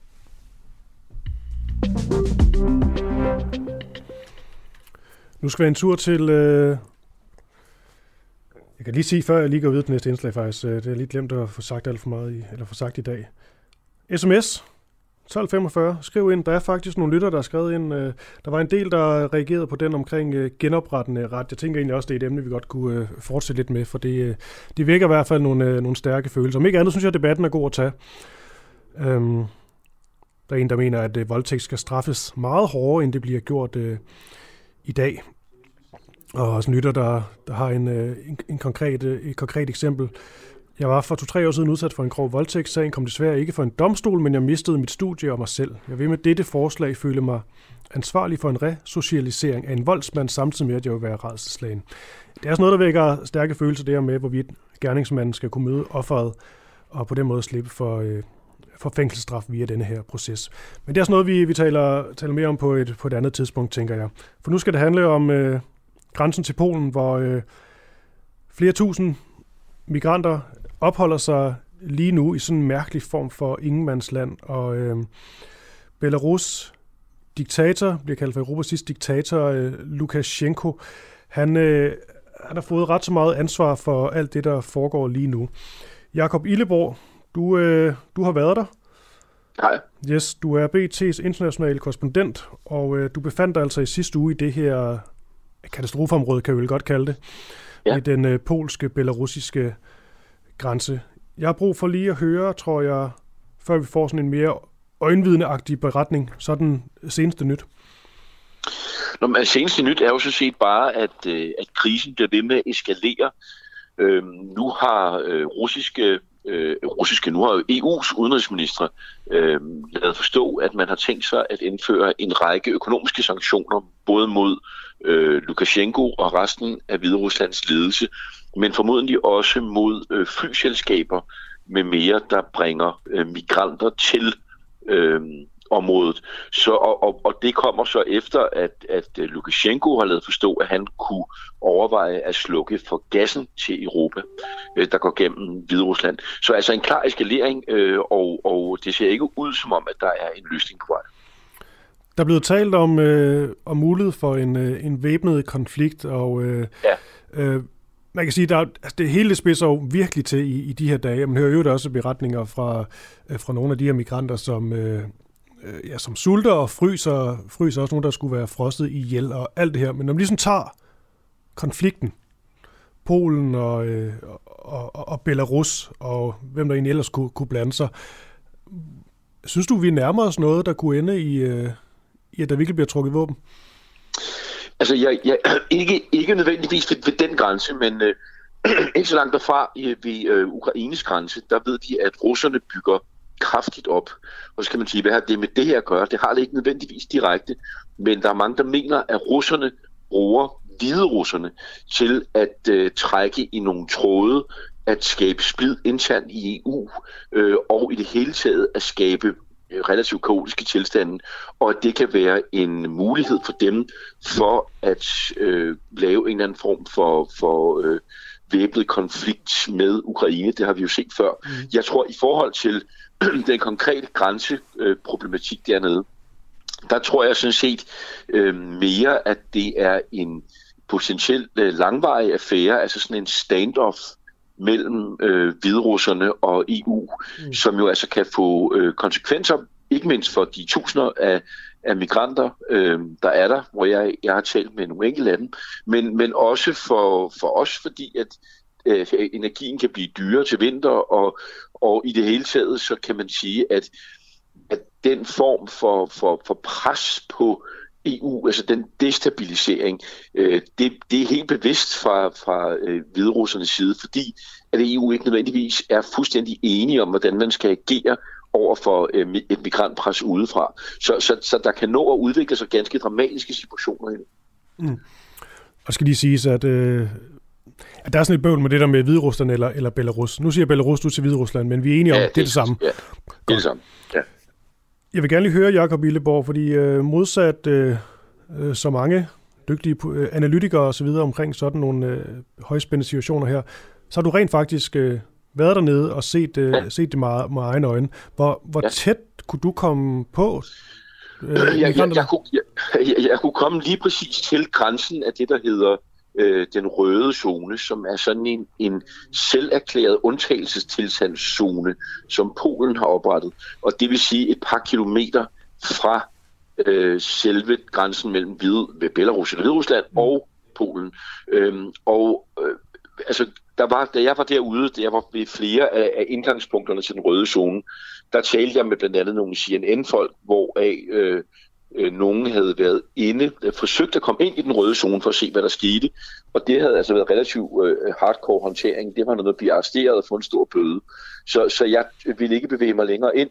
Men alene det, at Polen har oprettet sådan en rød zone, har jo også vagt ganske meget kritik, fordi den røde zone, det, er, det betyder, at hverken presse eller øh, nødhjælpsorganisationer må komme ind i området. Og det er, skal man sige, i sig selv jo stærkt bekymrende, fordi det betyder også, at der ikke er nogen checks and balances på, hvad Polen går og foretager sig. Fordi det, der sker lige nu, det er jo, at de her stakkels migranter, der har fået at vide, at de kan komme ind via Hviderusland eller Belarus, de prøver lykken ofte øh, uden at der, det går særlig godt i ugevis, nogle af dem i månedsvis, fordi de konstant bliver smidt tilbage af polske grænsefolk. Mm. Øh, så det vil sige, at, at øh, selvom klart den største øh, del af problematikken handler om Belarus øh, og Lukashenko, så øh, er der heller ingen tvivl om, at den måde, som polakkerne har ageret på, er ikke nødvendigvis lige køn alle sammen. Alle sammen. Og, og der er altså mange menneskeliv, også kvinder og børn, blandt de her migranter. Hmm. Det er jo ikke fordi, at øh, det skal være sådan en, øh, en historie om, øh, om Jakob Illeborg, men alligevel i sådan nogle øh, højspændte konflikter, der øh, kan det jo være ret så svært for, for pressen at komme ind. Man kan også øh, eksempelvis, hvis man ser på, hvordan Lukashenko før behandlede pressen, måske være øh, en lille smule i fare. Oplevede du noget der? Altså, altså var der, øh, var der nogle, øh, nogle, nogle pressefolk, som ligesom var, var troede eksempelvis? Nej, det, det, det synes jeg ikke, jeg vil sige. Altså, det er klart, man skal, man skal passe på, og, hvordan man agerer, og, og lytte til de advarsler, der er derude, og det gør man jo også, og presse folk taler også med hinanden, når man er ude på den måde, for at sikre sig, at der nu ikke, man nu ikke kommer til at gøre et eller andet, der kan få øh, voldsomme konsekvenser for en selv. Men det, der slog mig allermest, det var øh, de migranter, jeg kom til at tale med. Jeg øh, var så heldig, eller hvad man nu skal sige, at, at komme til at tale med nogle af de relativt få migranter, det er lykkedes at komme over. Og de historier, de kunne fortælle fra skovene ved Ukraine eller ved, ved, ved Hviderusland, det var altså øh, øh hårdrejsende historier. Øh, jeg talte med en irakisk mand, øh, som rejste med sin højgravide kone og to små piger. Og de havde altså været ude i skoven i øh, mere end en måned, havde forsøgt at komme over til Polen syv gange, var blevet skubbet tilbage, havde fået tæv i, i Hviderusland, også øh, ved grænsen, også fået tæv, siger de, ved Litauens grænse og fået vandkanoner i hovedet, og var til sidst ved det syvende forsøg over, øh, der var øh, konen simpelthen brudt sammen, hun var højgravid, og pigerne havde også ligget og græs, og så havde øh, polske grænsebetjente havde så for, forbarmet sig over dem, og nu var de så i en infermistisk lejr i en, en lille øh, polsk by helt ude ved grænsen. Men, og det er nogle af de heldige. Og som han sagde til mig, ham manden jeg talte med, han sagde, vi har jo, altså, vi har jo set folk øh, lide, og vi har set folk dø ude i skovene. Og det skal man også huske, altså det er en vaskeægte øh, humanitær øh, katastrofe, vi har med at gøre, om end at det selvfølgelig primært er af Lukashenko og mm. Belarus' værk, så, øh, så er skæbnerne ikke desto mindre øh, ganske dramatiske. Du. Lige til sidst, Jacob Willeborg, ved du har en øh, bagkant. Lige et sidste spørgsmål. Ja. Det er bare i forhold til denne her historie, som jo selvfølgelig er altså benhård og, øh, og rørende. Men, men det der også, man hørte i hvert fald i starten, der var det meget med, at det også var ret mange unge mænd, og de også, i hvert fald flere af dem var øh, aggressive, sikkert af gode grunde, øh, voldsparate også ligesom kunne optrappe denne her konflikt. Altså det ikke, det ikke var størstedelen, der ligesom var, var kvinder og, og, og børn. Ja. Hvad, hvad, hvad er din vurdering? Altså de her migranter, er, er der også nogen, der ligesom er, er klar på en, øh, en, en større konflikt? Altså, jeg, jeg, jeg tror, man skal huske på, at mange af dem er blevet inviteret op mod at betale penge mellem 2 og 4.000 dollars per mm. mand. Øh, ofte er det jo yngre mænd, der er de første i, i linjen ja. af sådan en, en, en bølge. Øh, jeg var overrasket over, hvor mange kvinder og børn jeg så øh, okay. der, hvor jeg var. Øh, men der er ingen tvivl om, at nok at de fleste er øh, yngre mænd. Jeg ved ikke, om de er øh, altså voldsparate. Jeg, jeg, jeg tror, de er villige til at gøre ret meget for at prøve mm. at komme ind i Europa. Mange af dem har solgt alt, hvad de overhovedet ejet i verden for at, at komme ind og er blevet lovet at komme herind. Og flere af dem, jeg talte med, de sagde, at de ville gøre, hvad det krævede at komme ind. International korrespondent for, øh, for BT, som øh, dækker denne her krise ved den polsk-belarusiske grænse tæt, Jakob Willeborg. Mange tak for det. Selv tak.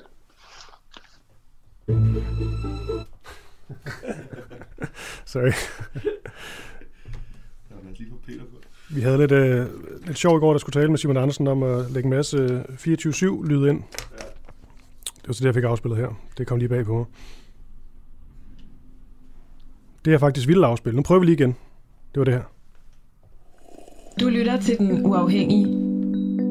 Danmarks måske mest kritiske, nysgerrige og levende taleradio. Som politikerne ikke kan lukke. Mere end 3.000 medlemmer støtter os allerede, og jo flere vi er, jo mere og jo bedre journalistik kan vi sende ud til dig. Se hvordan du kan støtte os. Gå ind på duah.dk.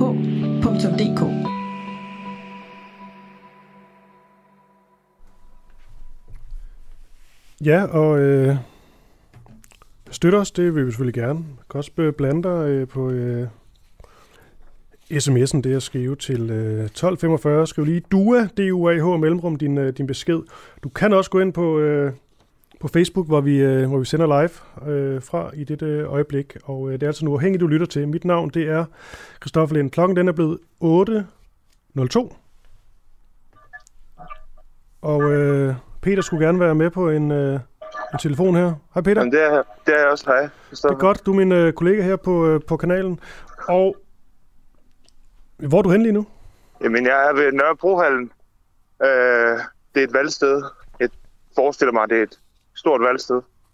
Øh, for at finde nogle, øh, nogle borgerlige stemmer på Nørrebro, hvis ja, det er muligt. Det synes jeg er skønt. Øh, fordi grunden til, at jeg, vi har sendt dig i marken, det er jo, at man taler meget om det her med, med, med Danmark og, og forhold til øh, altså, de her små... På trods af, at vi, vi er et lille land, så er det også som om, der ligesom er nogle ret klare opdelinger i forskellige øh, bydele og sådan noget i forhold til, hvad man, øh, hvad, hvad man stemmer.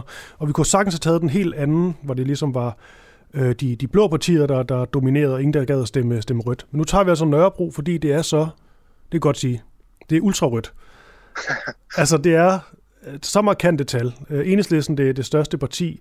Så er der lige Venstre, som dog får lidt procentpoint, men ellers så er vi ude i sådan noget 2-1 procent til de forskellige blå partier. Både Nye Borgerlige og Dansk Folkeparti ligger under 1 procent af, af stemmerne normalvis, og sikkert det samme i uh, senere, senere i dag.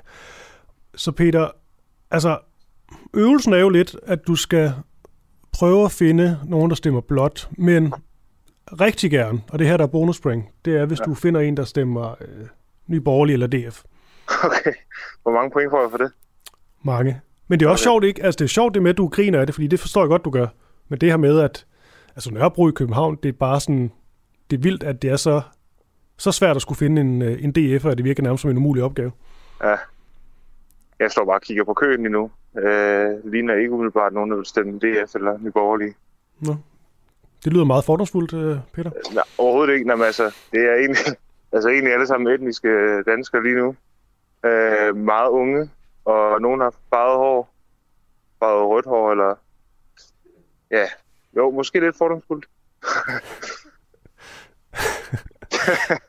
det ved jeg ikke. Det er godt nok.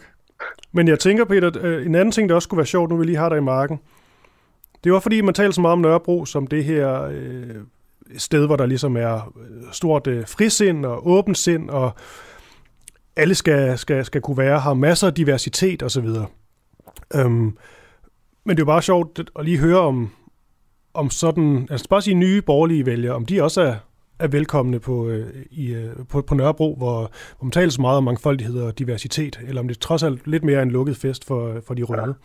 Så det synes jeg lige, øh, det er også en del af opgaven, lige at, lige at spørge lidt ind til det. Og så tænker jeg okay. bare, at vi, øh, vi tales ved senere, og øh, ja, god fornøjelse derude.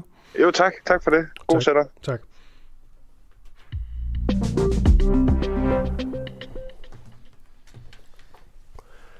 Ja, vender altså tilbage til, øh, til Peter senere. Vi har jo også Clara Vind. Hun befinder sig, øh, også kollega her på kanalen. Øhm, hun befinder sig et sted på Frederiksberg, så vidt jeg har forstået. Vi har ikke fået nogen ny melding fra hende endnu, men øh, jeg tror, vi ringer hende op om et kvarter øh, 20 minutters øh, tid. Så må vi se, hvor, øh, hvor hun er og hvem hun har, hun har talt med. Det er jo selvfølgelig, fordi det er store kommunalvalg dag i dag. Og også regionrådsvalgsdag, selvom det ikke er noget, der får så meget øh, fokus, og der er de færreste, der ved noget som helst om regionsrådsvalg. Det tør jeg godt at, godt at sige øh, højt her. Men det er altså dag, man skal, man skal ud og stemme, hvis man har lyst til det. Det er vel ikke noget, man skal. Vi, øh, vi talte tidligere i dag med en, øh, en fyr, som er sofavælger og tydeligvis stolt af det. Det var blandt andet noget med frustration over politikeren over en bred kamp. Han mente simpelthen, at det bedste ville være, hvis folk de fulgte, fulgte ham og ikke stemte. Er simpelthen bare 0% stemmer, fordi så kunne politikerne lære det. Så kan man så tale om, hvad alternativet så er i forhold til det her demokrati, vi har opbygget, men det blev en, øh, en, øh, en, en større snak. Om ikke andet, så, øh, så skifter jeg lige spor, for det hele skal altså ikke handle om, øh, om valget. Spørgsmålet er, om øh, familier de skal smides ud af deres bolig som straf for et enkelt familiemedlems ugerninger. Boligforeningen FSB hedder den. De vil nemlig smide fire familier ud af boligbyggeriet Blågården på, øh, øh, på Nørrebro. Det vil de, fordi enkelte medlemmer i de her familier de har begået ulovligheder. I går der blev der så afholdt et, øh, et ekstraordinært møde, der altså skulle have afgjort familiernes øh, skæbne. Spørgsmålet er bare, om det, øh, det også skete. Er du med, Sean? Ja, det er. Godmorgen. Godmorgen. Jeg skal lige prøve at udtale dit, uh, dit efternavn ordentligt. Ja.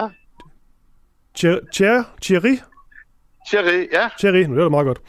Ja.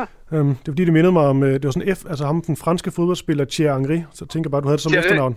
Ja. ja, ja, ja, ja, lige præcis. Nå, det er godt Helt nok. det samme navn, ja. Nå, prøv lige for dig præsenteret over, så det ikke kun handler om dit navn. Du er ja. formand for organisationsbestyrelsen i, uh, i FSB her.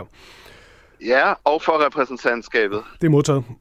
Ja. Det her øh, møde, jeg fik jo næsten lidt teaset det, da jeg sagde skulle med sådan en stor fed øh, kursiv, men øh, hvad skete ja. der, der på mødet, øh, på mødet i går, og blev de her øh, familiers skæbne afgjort?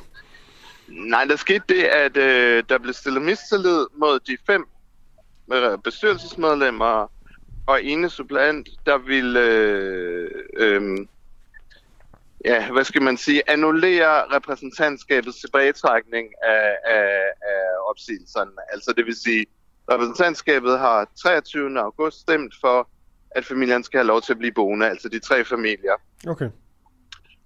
Og øh, det der så øh, skete var, at der, havde, der var de her 5 plus 1 havde stillet forslag om at øh, annullere de her øh, ja, altså den her beslutning. Mm. Og øhm, de, der blev vedtaget mistillid mod dem.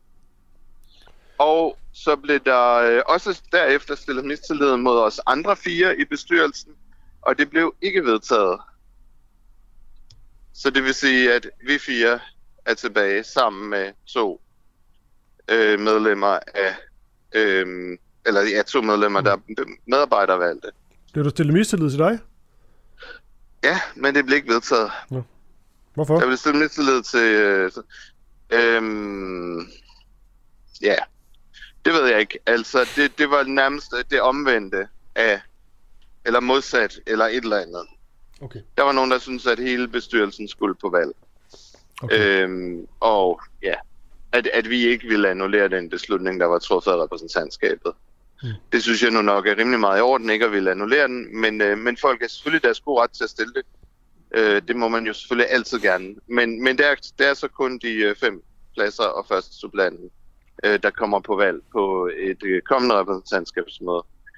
Øh, og jeg vil, jeg vil jo mene, at det var... Øh, det var... Øh, at det sådan set betød, det blev der også spurgt til, betyder det her så, at vi... Øh, at beslutningen fra den 23. august står ved magt, altså for repræsentantskabet, om at opsigelserne skal trækkes tilbage. Og det blev der sagt, ja, at beslutningen stod ved magt, men den er altså ikke gennemført endnu. Okay, men det er også bare fordi, nu er det meget rart lige at få sådan en indblik i sådan noget som ja. øh, øh, det, det lokale be, bestyrelser og så videre rundt, om, rundt omkring i, i landet. Jeg skal lige sige, Sean, en, øh, i forhold til denne her, denne her sag, så er den jo helt kort øh, konkret, som jeg også fik sagt i mit, øh, mit oplæg, at, øh, at den her boligforening ligesom vil, ville i hvert fald smide fire familier ud af, af det her boligbyggeri, der hedder Blågården på, på Nørrebro. Og det er så fordi, at der er nogle enkelte medlemmer, der har begået lovlighed. Det vil sige, at det er jo ikke hele øh, øh, familien, der, der står bag sådan øh, organiseret kriminalitet. Det er det enkelte medlemmer. Der er slet ikke, der er slet ikke tale overhovedet om organiseret kriminalitet. Nej, men når vi bare lige der tager... er tale om enkeltgangsfortællelse ja. i forbindelse med Rasmus Paludan optøjerne. Det er det, jeg skal så, høre. Så det har in, intet med det at gøre. Og det er jo, det er jo ikke engang det, der er sagen nej, længere. Men Sean, det får du også sagen, lov. Sean, sagen er jo, vi har vedtaget mm, noget på vores repræsentantskab. Men jeg vil bare gerne lige have, at du... Øh, det, er bare lige, det er ikke fordi jeg afbryder dig, det er bare lige for... Øh, det du kom ind på nu, kan du få lov til at uddybe. Det er bare i forhold mm. til, fordi nu står der jo bare øh, ulovligheder, så kan jeg godt læse lidt i min faktaboks og sådan noget, men vil du ikke selv sætte nogle flere mm. ord på, hvad... Altså, fordi ulovlighed, jo, jo, det er så flyvsk et begreb. Hvad er, det, hvad er det konkret? Jo, men, men, men det drejer sig egentlig heller ikke om det længere, fordi det har vi haft en debat om, det har vi besluttet den 23. august, og før det her Blågården så ekstra, indkaldt til et ekstraordinært afdelingsmøde med borgerne der, mm. og hvor 490 stemmer mod 6, og de 6 stemmer var altså to personer, de 490 stemmer var omkring 250 personer, der så blev besluttet, eller de bad repræsentantskabet om, at de her opsigelser skulle trækkes tilbage. Repræsentantskabet vedtog 23. august at trække opsigelserne tilbage. Mm. Så, så, så det, det, det mener jeg jo er sagen nu. Øh, og også det, at, at der forslaget om annullering blev trukket. Øh, så ja, altså annullering af tilbagetrækningerne, det bliver sådan meget gang i ikke. Men øh, ja, og, og det, det er sådan set det, der er sagen. Og man kan sige, at de tre familier, øh, der er nu, øh, der bor jo ikke nogen, der har øh, begået nogen til en dømt for noget mm. længere. Og øh, dem, der blev dømt, blev dømt for øh, ting i forbindelse med de her Rasmus Paludan-optøjer, og jo ikke på nogen måde noget, der er utryghedsskabende for naboerne. Naboerne har helt klart udtrykt ved en demokratisk beslutning på deres afdelingsmøde i Blågården, at det er opsigelserne, der er utryghedsskabende. Hmm. Øh, så, så ja. Men Sean, de blev, altså. øh, de, de, blev, de blev dømt, altså et medlem hver familie blev dømt for at have deltaget i de her, øh, øh, ja det så vi selv billeder af, voldsomme optøjer øh, på Nørrebro, da Rasmus Paludan han øh, besøgte området og kastede med en koran i 2019. Hvad var det, de, øh, hvad var det, de gjorde, de her, øh, de her medlemmer? Der var en, der råbte i megafon. Ja, der var, så vidt jeg ved, en, der kastede et støtteben uden at ramme. Og, og det er jo, øh, Men er det, det er to, er det, to er det... fædre, skal vi også lige understrege, så det er faktisk børn, der risikerer at blive, der vil risikere at blive straffet for, for forældres, øh, ja. hvad de har begået i forbindelse med, at de, de var med i de her optøjer. Men jeg mener slet ikke, det handler om det. Det handler om, at vi demokrati nu. Al den anden mm. debat, den har vi taget. Nu handler det om, at vi har truffet en beslutning, og vi har ligesom bekræftet den, og nu, nu skal den altså gennemføres. Mm at de her tre familier ikke skal smides ud. Fordi det er, det er altså noget, der ligger i beboerdemokratiet. Mm. At, at det har vi faktisk lov til at bestemme, og det skal vi også have lov til, og det skal ikke forhales eller stoppes mere. Og så en beklagelig nyhed, at det bliver det stadigvæk, men, men vi arbejder på sagen, må man sige. På nu at få det gennemført. Man kan jo sige, nu har vi jo flere omgange, både Blågårdens ja, ja. afdelingsmøde, både Sean, det almindelige repræsentantskabsmøde ja, ja. og også det ekstraordinære repræsentantskabsmøde har bekræftet, at det er det, vi vil. Så, så der er en, der, en, der kaster noget, og en, der, der råber lidt i en uh, megafon. Er, det, er du sikker på, at det er det hele? Det er ikke dig, der ligesom uh, ja, det er det, ned, nedjusterer det? Ja. Okay. Nej, det er det, jeg har fået at vide. Altså, okay. der er jo en, der har råbt til politiet, at de skulle trække sig tilbage. Mm. Og det bliver åbenbart betragtet som en stor forbrydelse. Mm. Og det er færdigt. Altså, det, det kan godt være, det er det. Og de har jo taget deres straf i hvert fald. Og, og nu vil jeg jo ikke sige noget om Danmark, fordi man er jo begyndt at indføre dobbeltstrafzoner og sådan noget indimellem som jo kan ramme over hele landet, uanset hvem man er. Men altså, Du må da sige, hvad du vil, Sean. Jo jo, men Nå nej, men mere sådan, jeg vil ikke sige, at i Danmark har vi ikke dobbeltstraf noget, mm. men der bør, der bør ikke være dobbeltstraf. Altså, nu har folk fået deres straf, og vi får jo også i de almindelige boliger, fordi vi er de eneste, der gider. Øhm, faktisk folk, der har været i fængsel, og som kommer ud, og som så får en bolig, fordi de har brug for en bolig, når de kommer ud af fængsel, så er det meget mærkeligt at sige, at fordi folk har begået et eller andet strafbart, som i øvrigt ikke er utryghedsskabende for naboerne, Okay, så, så, så skal man smides ud af sin bolig. Det er jo absurd. så, Så, altså, så kan der du, flytte en ind, der kommer lige fra fængslet. Altså, det giver jo ingen mening, vel? du har i hvert fald meldt, øh, meldt helt klart ud her, Sean. Jeg skal bare lige høre. Altså, du, du er selvfølgelig, øh, øh, det siger du helt sikkert, at du, du er klart øh, modstander af, at, øh, at de skulle, øh, øh, de skulle øh, smides ud på grund af de her ulovligheder, som de her enkelte medlemmer har begået til denne her øh, demonstration.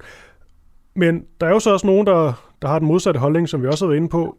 Jeg vil bare gerne høre lidt mere omkring det her, det her møde. Det er bare, når, når det hele er øh, sat så hårdt op på en eller anden måde, så, så kan bølgerne godt, øh, godt gå højt. Vil du ikke prøve at sætte nogle flere ord på, hvor, hvordan øh, stemningen var?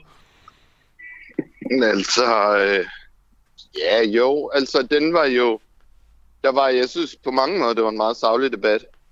Mm. Altså, fordi der var virkelig, altså, der var ikke alt for meget jura, øh, og, og, og det, altså det handlede om, jamen, hvad er beboerdemokrati? Mm. Og, og Men hvad var det modsatte argument generelt, dit? generelt var det, at folk vil gerne have vedtaget, hvad skal man sige, øh, gerne have gennemført de beboerdemokratiske beslutninger. Mm. Men, Øhm, men hvad var det modsatte argument af dit? jo, men man henviste til øhm, en generel vejledning fra hvad det, Bolig- og Planstyrelsens, hvor man mente, at generelt så havde organisationsbestyrelsen kompetencen til at træffe de her beslutninger, så det var slet ikke repræsentantskabet, der skulle have lov til at træffe den her beslutning. Øh, og vores argument er så, jamen det, men det er jo fuldt ud lovligt at træffe den beslutning og trække de her opsigelser tilbage. Det var så stod så i vores, øh, eller ikke vores, men, men hele, hele FSB's, øh, det juridiske notat, man havde fået lavet hos en advokat. Mm. Øh, som administrationen havde fået lavet lige efter øh, det første repræsentantskabsmøde, 23. august, hvor man vedtog at trække, øh, oprindeligt vedtog at trække de her opsigelser tilbage. Ja. Hvad, hvad sker der så herfra? Ja, så kommer der jo i hvert fald på et tidspunkt nyvalg til de fem pladser og første supplanten øh, inden nytår, vil jeg sige. Og øh, så, øh, ja, ellers må vi jo se, hvad der sker. Øh, så er der jo forskellige holdninger til, hvorvidt tilbagetrækningerne skal gennemføres nu, så familien kan få fuldstændig sikkerhed for, at de kan få lov til at blive boende, eller det først skal være efter, der er, har været nyvalg til de fem pladser, men nu må man jo sige, at det var de fem, der var mistillid mod, det er de fire, der er blevet. Så vi må simpelthen se, hvad der sker. Det er jo det, jeg ved ikke, om det er beklageligt, men det giver i hvert fald masser af mulighed for, at I kan bringe indslag øh, også i fremtiden. Ej nu, jeg håber snart, det stopper, men øh, Det er godt, ingen du... garanti. Vi, vi håbede jo, at det allerede var lykkedes den 23. august. Mm. Vi får se. Sean, hvad... Ja. Er du, er du, hvor er du en henne lige nu? Der er sådan et larm baggrund. Nå, ja, jo, men jeg står ved op. Bro station. Hm. Øh, ja, hvor det jo er valgdag i dag, og den sidste valgkamp. Og øh, man synes jo, det er vigtigt, at almindelige beboere, øh, at der er almindelige beboere også er repræsenteret i kommunalbestyrelser, regionsråd, folketing osv. Mm. Og det synes jeg jo også. Og det synes jeg ikke skal gøres til et problem, at nogen af os stiller op. Øh, det er der så nogen, der synes, men øh, det synes jeg ikke. Jeg synes faktisk, det er ret godt. Jamen altså, øh, god... Jeg ved ikke, jeg har sådan lidt, lidt stramt med det der begreb øh, demokratiets festdag. Det ligger sådan så dårligt i munden, synes jeg. Jeg har lidt svært ved det, men... Øh, kan vi ikke bare have en god, god valgdag? Skal vi ikke bare sige det? Jo, og tak i lige måde. Yes, Sean. Tak for det. Ja. Ha' en fortsat god dag. Tak. Tak måde. Hej.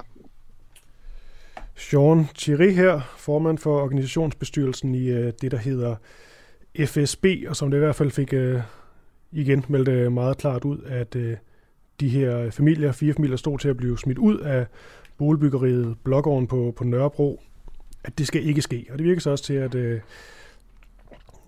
at det begynder at gå, øh, gå den rigtige vej for, for Sean og hans, øh, hans sag. Med alt det sagt, så, øh, så er vi jo folk ude i marken, og øh, jeg tror, det er klar, jeg skal tale med nu. Jeg får en uh, thumbs up.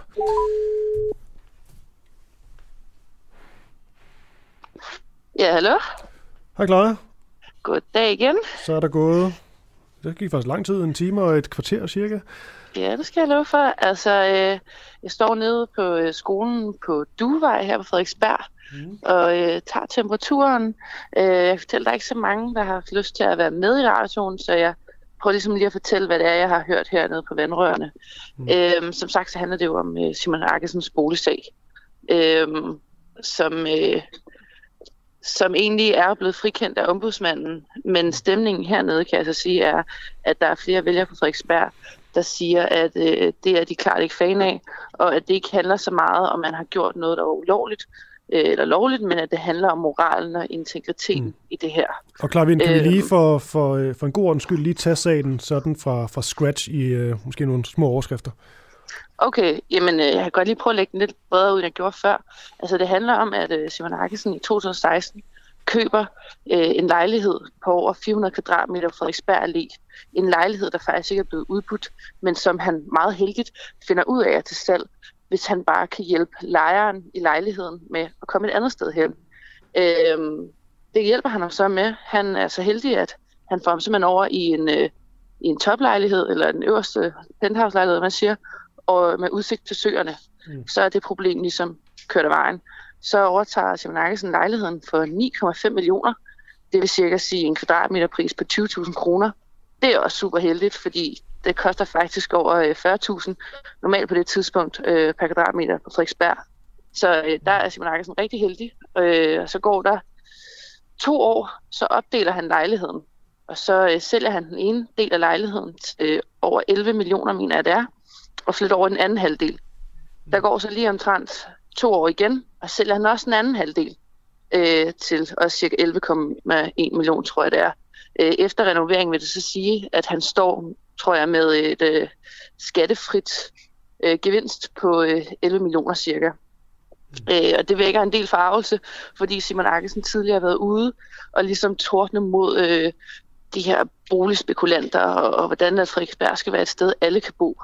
Simon Arkesen siger så, at han har bare været super heldig, at alt på en eller anden måde er gået op i en højere enhed. Øhm, og han bliver også frikendt af ombudsmanden. Men som jeg kan høre her til morgen, så er det ikke så meget det, om han er blevet frikendt.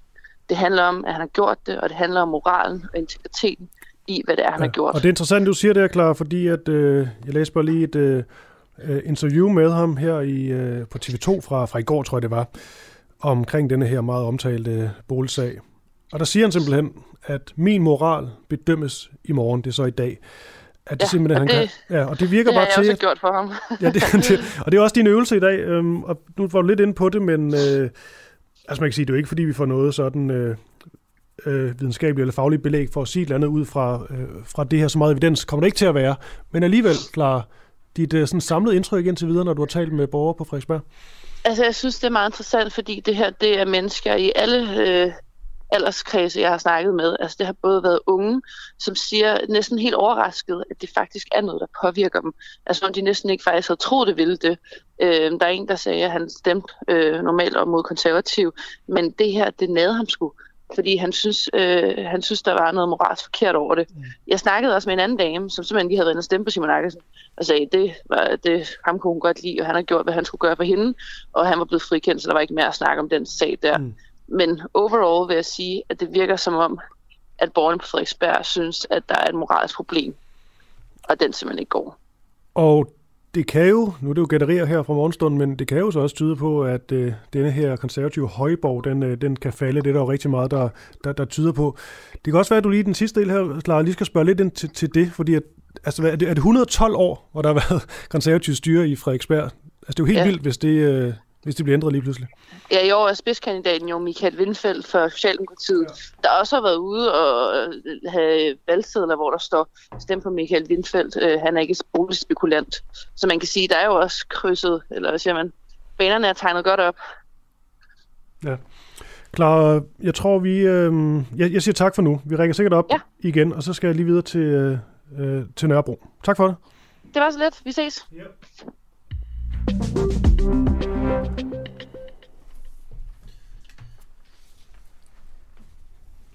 Ja, for som sagt, så, øh, så har jeg jo sendt øh, en god kollega til, øh, til Nørrebro for ligesom at, at veje stemningen øh, der. Og vores øh, erklærede mål er simpelthen at finde en, der stemmer blot, altså til højre fra, øh, fra, fra midten. Øhm, og det er jo bare det med, med, med, med Nørrebro og alt det her med øh, mangfoldighed og diversitet. Er der også plads til dem, der stemmer, stemmer blot? Og hvordan altså, hvem er man egentlig, når man bor på Nørrebro og stemmer blot? Fordi der er bare så få af dem. Især når man taler om Dansk Folkeparti og Nye Borgerlige, der er vi altså under 1% af, af stemmerne. Noget, du næsten ikke kan se på tallene. Så det er ligesom også bare det, at de, de partier også bare givet op på forhånd, når det kommer til, til Nørrebro. Det er ikke der, de skal, de skal trække deres, øh, deres stemmer. Det er i hvert fald øh, helt sikkert. Og så vidt jeg har forstået, der er den seneste udvikling, det er, at Peter har fået fat på en, som, som stemmer blot. Og øh, Oliver, som står ude i teknikken, han har vist øh, fat hjemme på telefon lige nu, og han øh, viser tegn til, at jeg skal padle lidt, indtil han øh, kommer ind lige for ham på. Det virker til, at han er klar. Hvad hedder han, Oliver? Han hedder Frederik. Frederik. Hej Frederik. Hvor er du henne? Jeg er i metro på vej på arbejde. Har du lige stemt? Ja. Hvad stemte du? Jeg stemte uh, Liberal Alliance. Og hvor bor du? Jeg bor på Nørrebro. Kan du være mere specifik i forhold til, hvor du bor på Nørrebro? Øh, ja, jeg bor på noget, der hedder Nørrebro kollegiet. Okay. Så du bor på Nørrebro, du går på kollegie, ja. og du stemmer ikke rødt? Det er næsten uhørt. Ja, det, det sker ikke. Så ofte set. Altså, øh, Liberal Alliance øh, tal på Nørrebro, de er sådan, de er voldsomt lave. Ja. Øhm, ja, så jeg vil egentlig gerne høre ja. i forhold til det med at stemme, øh, stemme Liberal, Liberal Alliance på, på Nørrebro. Hvordan, hvordan endte du der? Jamen, øh, det gør nok, fordi jeg synes, at øh, de har nogle gode punkter med, øh, at der skal bygges flere boliger i København. Jeg står snart og skal ud på boligmarkedet, og frygter lidt, at der ikke vil blive bygget nok boliger, så man kan få priserne ned på et fornuftigt niveau. Hmm. Kender du, altså er det ligesom din, øh, fordi på en eller anden måde, der ender man jo ofte i, øh, i at gøre det samme som øh, sine, øh, sin venner i den øh, vennegruppe, man, øh, man befinder sig i, eller påvirkning fra familie og sådan noget. Altså det her med at stemme, stemme liberalt, har det altid ligget til dig, eller er det det, jeres venner gør, eller er du ligesom øh, the odd one out? Nej, det er nok en blanding. Øh, jeg har der flere venner, der også gør det, men øh, har også venner, der har stemt enhedslisten i dag. Mm. Hvordan er sådan din fornemmelse, der er jo bare tallene på Nørrebro, at der er flest, der stemmer øh, enhedslisten. I forhold til sådan at være, være blå, er det sådan noget, man kan gå rundt og, og tale højt om og, og skilte med? Oh. Ja, øh, ja, det synes jeg sagtens, man kan. Øh, vi er alle sammen forskellige, men derfor kan man godt øh, ja, være venner alligevel. Er der noget... Øh, det, er så, det er meget sjovt med metroen på en eller anden måde. Er der noget... Øh, altså i forhold til, til, til at stemme, stemme liberale alliance, er der noget frustration, når man så bor, i, øh, bor, bor på Nørrebro, hvor, hvor den politik, øh, der bliver ført, jo absolut ikke er, er blå? Jamen, der er der selvfølgelig været en overvejelse, at man måske trækker kompromis i en øh, lidt anden retning, end, end den ellers er. Mm. Øhm, så ja, det kan da godt være, at det er en lille proces. Ja. Her til sidst, hvor mange tror du, øh, hvor mange procent tror du, at Liberal Alliance får på Nørrebro? Må ikke man får en 3-4 procent? 2 procent? ja, du skal du gætte. 3-4? Jeg tror, det er højt sat. Ja. Men øh, det siger vi. Vi får, og vi får se, øh, vi får se i morgen, hvad det, hvad det hele det, det endte med. Mange tak, fordi du kom med her. Det var dejligt. Kan, ja, så tak. Kan I en fortsat god dag? Ja, lige måde, tak. Tak.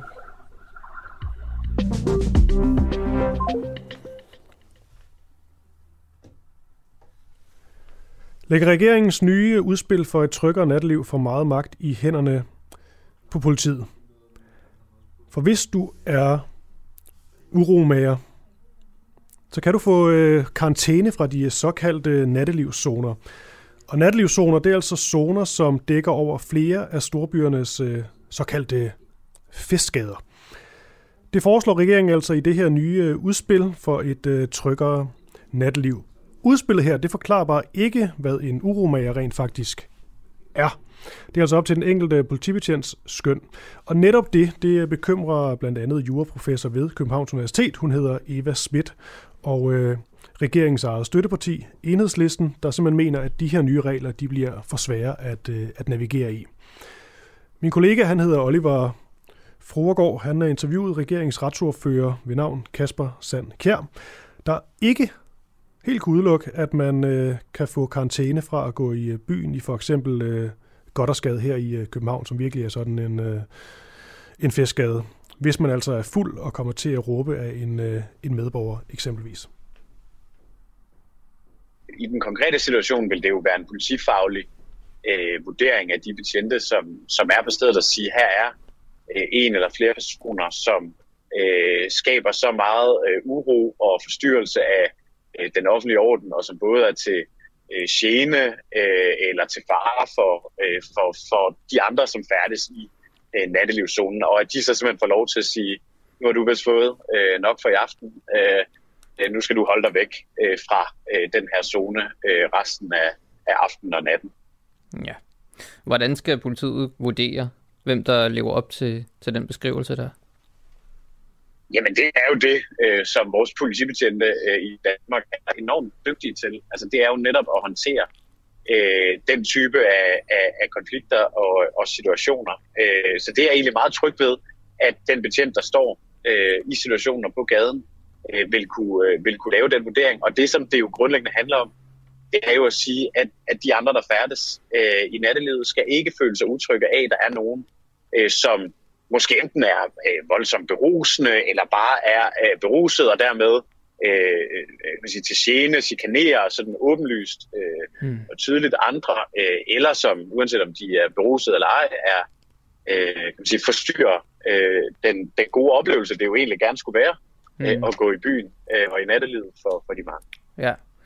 Der er hende, der hedder Eva Schmidt, professor emerita ved det juridiske fakultet på KU, hun siger, at det, ja, det her med uro det er et underligt skøn, lyder et citat fra hende. Man sætter politiet til at foretage. Øh, normalt er politiets skøn jo nogen, som vi alle sammen kan blive enige om og forstå, øh, og hvor det er helt rimeligt, at politiet blander sig i de ting, som borgerne foretager sig. Øh, det siger hun til DR, så det er bare for os ligesom at forstå, hvad man kan forvente sig som borger, øh, når man går ud i nattelivet der. Hvad, hvad, hvad er over grænsen, og hvad er ikke over grænsen? Så kan du prøve at give sådan et eksempel på en, en adfærd, som der vil være over grænsen? For det er jo også det, det handler om det her. Det skal være sådan til at afkode for borgerne, ikke? Jo, altså, jeg tror uanset om det er Goddersgade i København, eller det er Storgade i Randers, øh, så tror jeg, at alle dem, der har været der, øh, de, øh, eller steder, der minder om, de ved jo godt, hvad det er, øh, vi taler om her. Altså, det er jo dem, og som er de der få, øh, men som er enormt øh, forstyrrende, og som gør det utrygt øh, for andre at, og, og færdes. Øh, og her er det jo så at give politiet det ekstra redskab og sige lige præcis i den her nattelivszone, hvor der er øh, mange mennesker, der er mange beværtninger, øh, hvor der færdes her må du så ikke være øh, resten af natten, fordi det er øh, til gene for, for alle andre. Mm. Øh, og det tror jeg egentlig, hvis man har prøvet at være i, være i nattelivet for nylig, så tror jeg sagtens, man kan se for sig. Har du prøvet det? Hvem det er, det, Ja, det, det, det, det hænder der fra tid til anden. Ah, okay. Kan du så ikke prøve at give et eksempel på en, som der vil være over grænsen, som der skulle sendes hjem af politiet? Det, er jo, det vil jo være, det er jo ikke mig, der skal vurdere det. Det vil jo være en politifaglig øh, vurdering af den konkrete øh, situation. Men det kan jo være sådan noget med at være, øh, kan man sige, meget sådan øh, fysisk øh, grænsende til voldelig over for, øh, for, for de andre borgere, som er i, øh, øh i nattelivet. Øh, øh, altså det kunne hvis, være man, hvis man begynder for eksempel at, at skubbe, altså hvis man bliver fysisk over for andre mod deres vilje? Ja, altså hvor man jo bevæger sig på den der grænse af, at det ikke er er, øh, kan man sige, der ikke er tale om, om vold, men hvor det er åbenlyst generende. Øh, men den slags vil jo så høre under det, som der også hedder ordensbekendtgørelsen, ikke, som politiet kan tage i brug nu.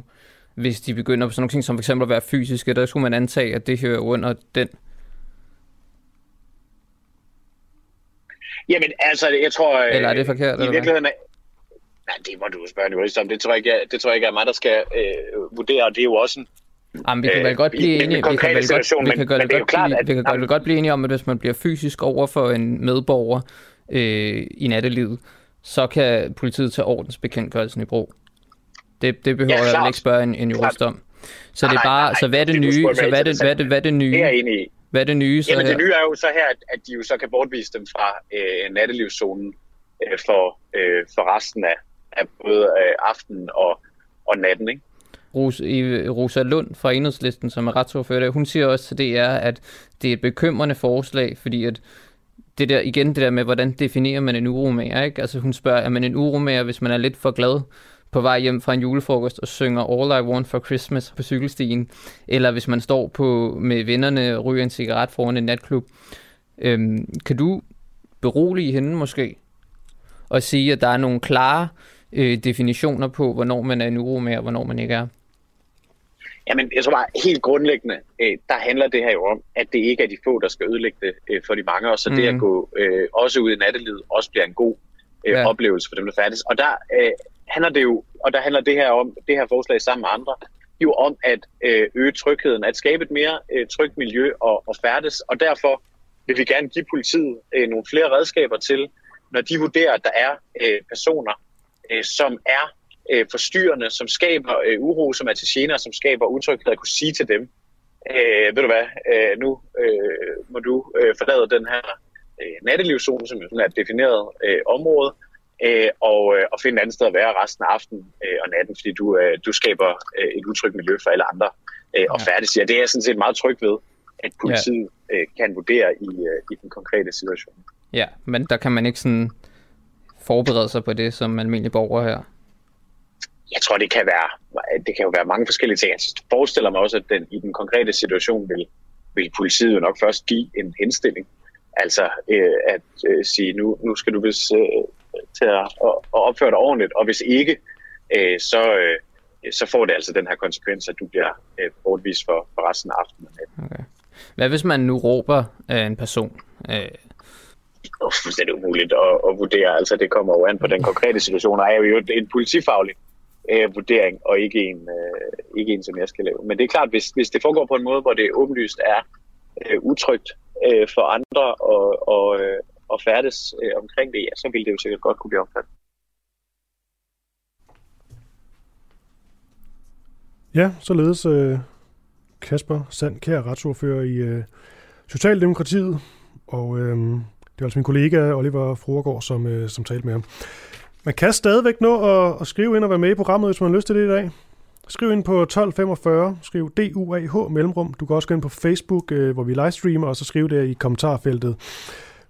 Og lige nu søger vi en lidt folk, der ikke stemmer.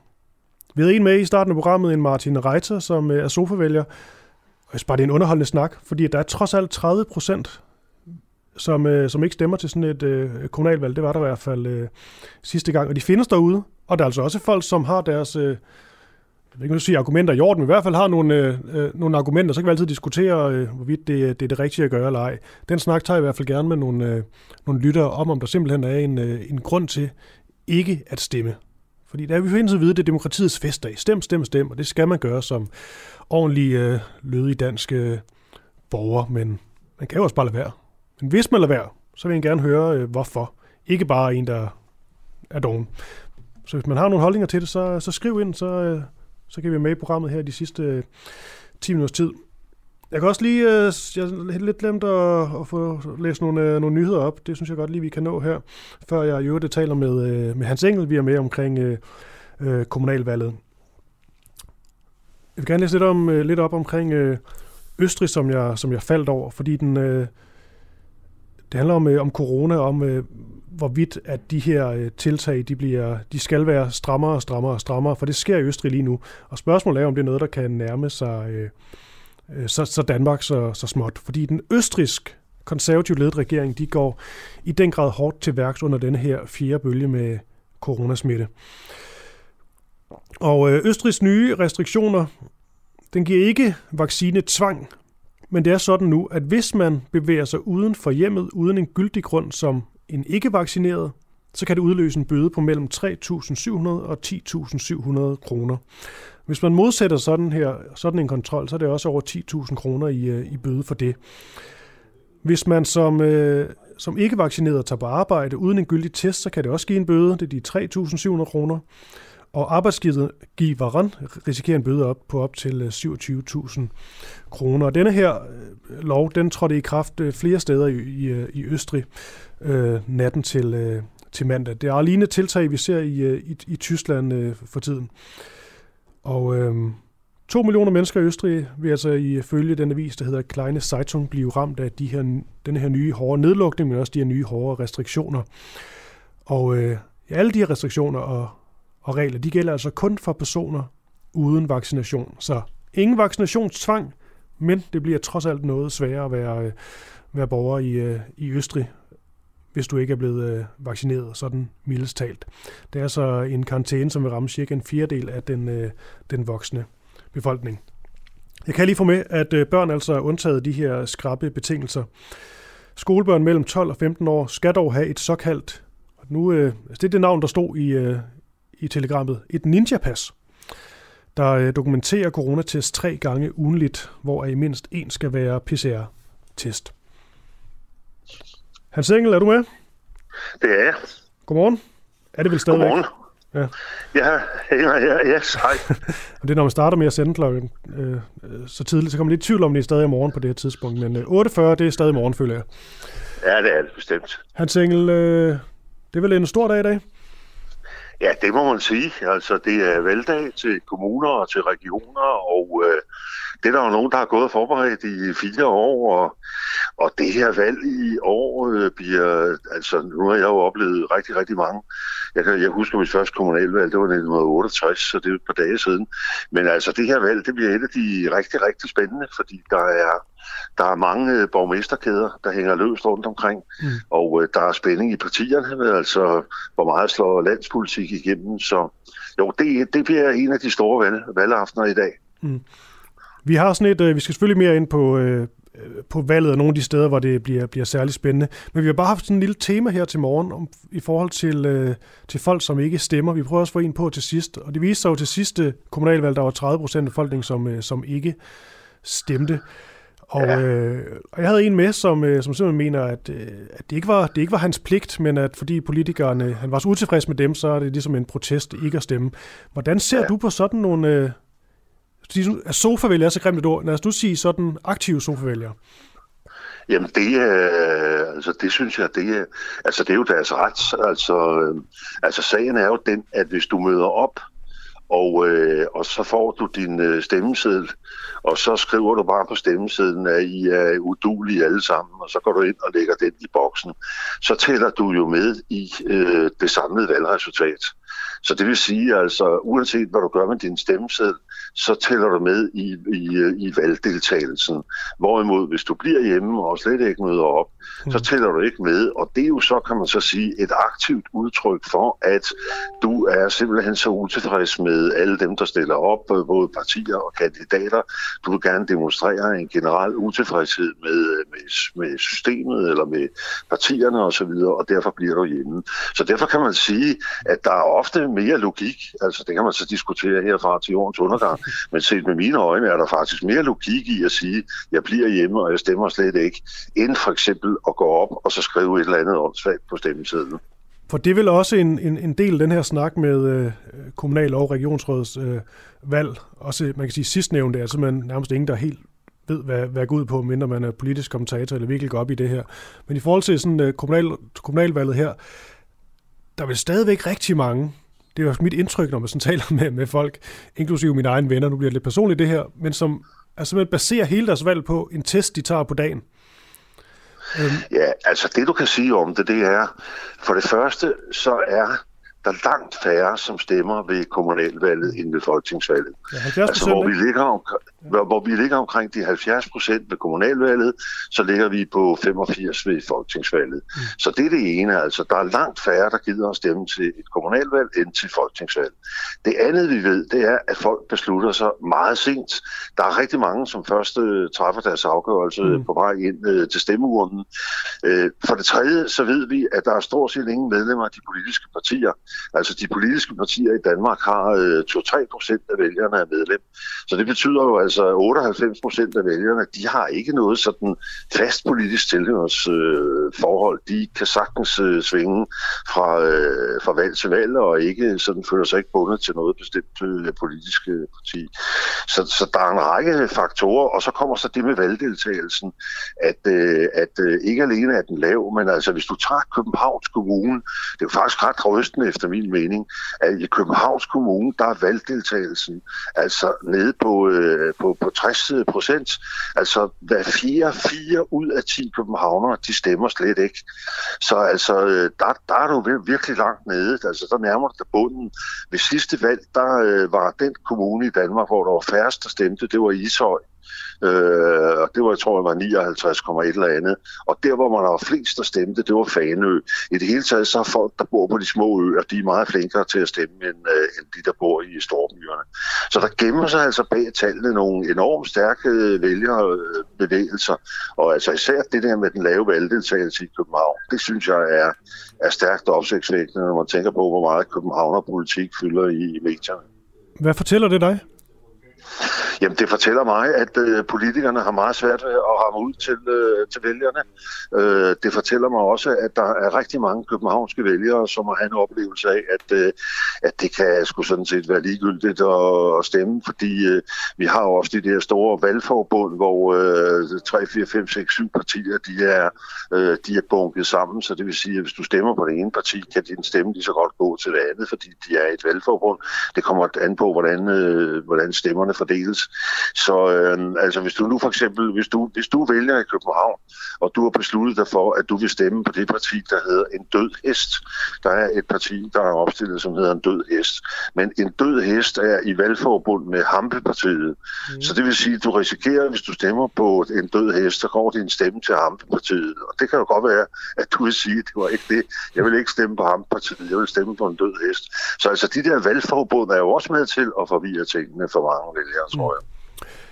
Nu får du lige et, øh, et sådan ret stort spørgsmål, øh, Hans Engel. Jeg beklager allerede øh, på forhånd, hvis det, hvis det er for stort. Men nu prøver vi lige. Det er i forhold til det her med kommunalpolitik versus hvad man sige, landspolitik, eller når man stemmer til et folketingsvalg, øhm, som selvfølgelig får øh, langt mere øh, fokus trods alt i, i de store medier, men også virker til noget, som folk virkelig går op i. Der skal du altså have styr på, altså hvis du stemmer, hvad du stemmer og hvorfor. Øhm, men i forhold til kommunalpolitik, som ikke bliver taget helt så øh, øh, seriøst øh, blandt den brede befolkning. Hvor vigtigt er det for den enkelte borger, kommunalpolitik? Altså, hvor vigtigt er det, hvem, du ligesom, øh, hvem der ligesom styrer den, øh, den bydel eller kommune, du, du er i? Altså, er det dybest set vigtigere? Altså, du kan sige, det er jo to forskellige valg. Det ene, det er ligesom øh, landet, det er de overliggende ting. Øh, kommunvalget er jo tæt på, altså det er jo der, vi bor, det er der, vi har vores børn i skole, og vi selv skal på ældrehjem, og det er der, vi øh, tager højde for vejenes vedligeholdelse, og hvor meget skal vi satse på kultur osv. Så, så man kan sige, at kommunen er jo gennemgående tættere på den enkelte borger på vores dagligdag, end, øh, end øh, folketingsvalget er det. Det, der bare sagen er, at rigtig, rigtig meget af det, der foregår i kommunerne, det er noget, der på forhånd er bestemt af staten staten. Altså det vil sige, der vedtages love, der udstedes bekendtgørelser osv. osv. Og det vil sige, at man fra statens side, der lægger man ligesom en ramme om, øh, hvad, hvad kommunerne skal, hvad de er forpligtet til. Altså det er jo ikke sådan, så forskellige, forskellige ydelser, de er forskellige, forskellige dele af landet osv. Men altså det ændrer jo ikke på, at der ligger rigtig stor øh, selvbestemmelse ude i kommunerne. Altså øh, kommunalpolitikerne har nogle frihedsgrader, hvor de kan vælge at sige, ja, hvor mange penge vi så bruge på vores skole, hvor mange penge vi bruge på det og det og det. Og det har du også kunne se ved nogle af de seneste kommunalvalg. Altså har det jo typisk været øh, lokale projekter, som har givet anledning til en masse bøvl og ballade. Tag nu her i øjeblikket, hvor de ligger og skændes ude i Lyngby, øh, Lyngby Torbæk Kommune, fordi kommunen har besluttet, at rådhuset skal sættes i stand. Det skal renoveres for et gigantisk øh, millionbeløb, og samtidig så er der forældre, der siger, at nu har vi altså haft vores børn gående i nogle barakker, i stedet for rigtige skoler i 10 år, og hvorfor bruger kommunen ikke pengene på nogle ordentlige skoler, mm. frem for at komme noget mere marmor på gulvet på rådhuset. Mm. Altså, den diskussion har du jo også, og der er du jo meget tæt på, øh, om så at sige. Hvad, hvad vi som borgere ligesom stiller af krav og forventninger, og de kan være meget forskellige. Og så synes jeg, jeg faktisk... synes, det, det er ja. vigtige valg. Det er vigtige valg det hele, ikke? Og så en ting, jeg her sidst har tænkt, jeg har altid tænkt er ret interessant i forhold til sådan det, det, det lokalpolitiske. Det er det her med, lad os bare for eksempel tage Socialdemokratiet, øhm, hvor, hvor altså regeringstoppen, øh, ja, dem der ministerne i Folketinget, dem alle sammen, de er ligesom, det er sådan en fælles linje, de er imod afkriminalisering af cannabis eksempelvis. Men om så ser dem i, i, i København, så går de ind for det. Altså det med, at der simpelthen er sådan nogle, nogle ret markante forskelle, hvor det sådan øh, kommunalpolitisk simpelthen bare er nogle, øh, nogle store ændringer for, for, for de her partier, også hvad de må og tør sige. Ja, det er der. Det, det er helt klart. Altså, du kan sige, øh, på de store linjer normalt, der følger kommunalpolitikerne sådan, hvad der er partiets politik. Men du vil også have mange forskelligheder, altså hvor, hvor de siger, at det der, det kan vi ikke rigtig bruge, eller her, der er vi ikke enige med Mette Frederiksen, og der har vi altså selv en politik. Men du har det jo også internt i partierne. Altså hvis du nu tager en af de ting, der har fyldt rigtig meget, ved valget i København, det har været spørgsmål om nedlæggelse af parkeringspladser. Altså, hvor meget skal, hvor meget skal bilisterne jages rundt i København? Øh, hvor mange parkeringspladser skal der nedlægges? Og der vil... Øh, den socialdemokratiske overborgmesterkandidat Sofie Hestorff jo har nedlagt en tredjedel af, af parkeringspladserne, men der er der jo andre på den socialdemokratiske liste, som siger, ja ja, spis nu lige brød til, og lad os nu lige se at få bygget de der underjordiske parkeringspladser osv., før vi begynder at nedlægge alt for mange af de i forvejen alt for få parkeringspladser, der er i København. Mm. Så du, du vil opleve både internt i partierne, og du kan opleve det altså i, i landspolitik over for kommunalpolitik og internt i kommunalpolitik, der vil du opdage, her, der er uenigheder. Altså i sidste ende, så kæmper de alle sammen for sig selv og for, det, og for deres egen øh, liste, og så, øh, så bestemmer partierne på Christiansborg altså heller ikke mere end som så. Vi så ved sidste kommunalvalg, at der var, øh, der var der jo flere, altså der havde Socialdemokratiet og, og Dansk Folkeparti jo ligesom lovet hinanden, at de skulle nok hjælpe hinanden lidt, ikke? Mette Frederiksen mm. og Tulsendal. Men da det kom til stykket, der havde de slet ikke nogen indflydelse. Altså så oplevede man for eksempel et sted som Guldborg Sund Kommune, hvor øh, Socialdemokraterne gerne havde støttet øh, DF's René Christensen som øh, borgmesterkandidat. Men det ville de altså ikke nede i Guldborg Sund. Der havde de deres egen idé om, hvad de ville. Så der talte det altså ikke hverken, hvad Tulsendal eller Mette Frederiksen sagde. Så altså heldigvis, så lever vi jo som et, ja. et decentralt samfund, hvor man lokalt træffer afgørelserne, både om personer og om politik. Og Hans Engel, øh, tak for den øh, snak-analyse. Det blev alt muligt. Øh, du er politisk øh, kommentator, og øh, kan du få så god valgdag? Velkommen, og have en rigtig god valgdag. Det var dejligt. Tak lige. Tak.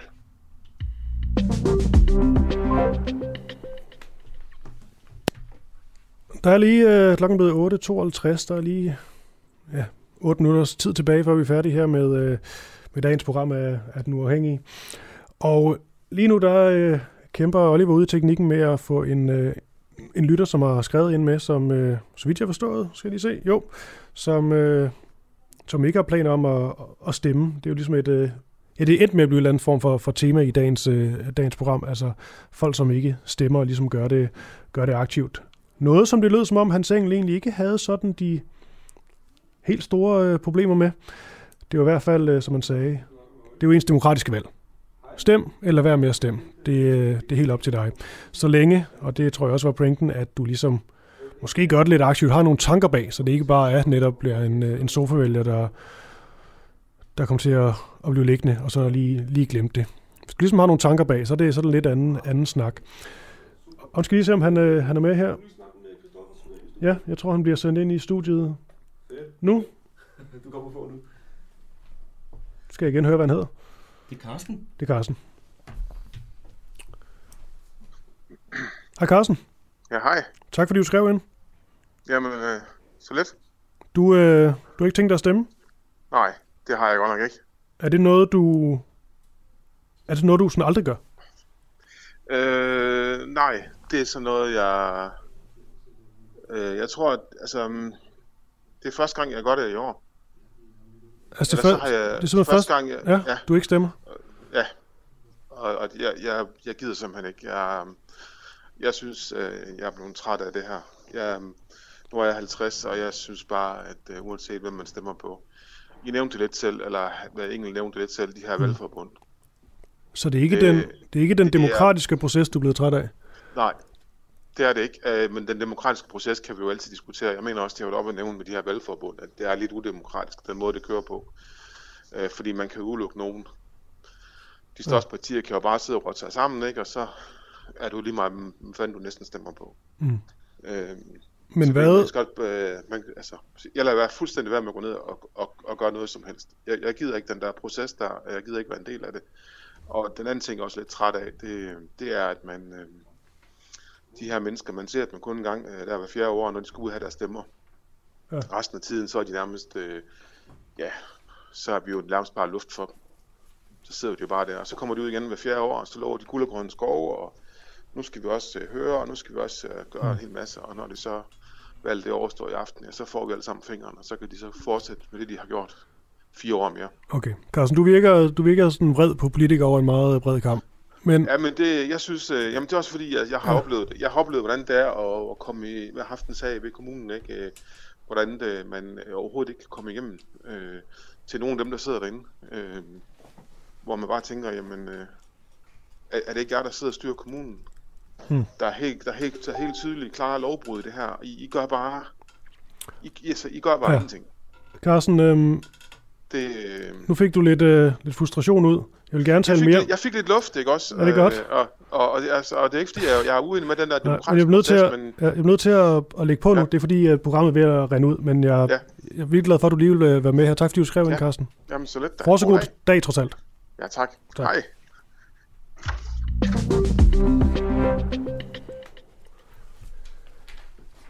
Ja, vi kører rock and roll lige nu.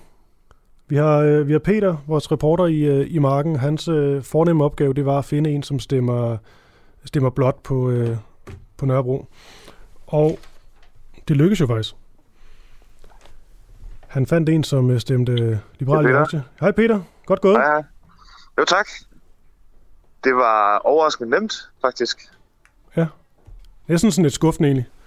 Ja, lidt. Altså, det var den første, jeg spurgte. men, men, det, men øh, apropos det der, du, øh, du øh, insinuerede lidt tidligere, at jeg var fordomsfuld. Det var Mm. faktisk det, der gjorde, at det gik så hurtigt. Altså du finder en, i, øh, der ikke havde rødt hår. Ja. Øh, jeg finder øh, to lidt unge mænd øh, med, med trenchcoats og velfriseret hår.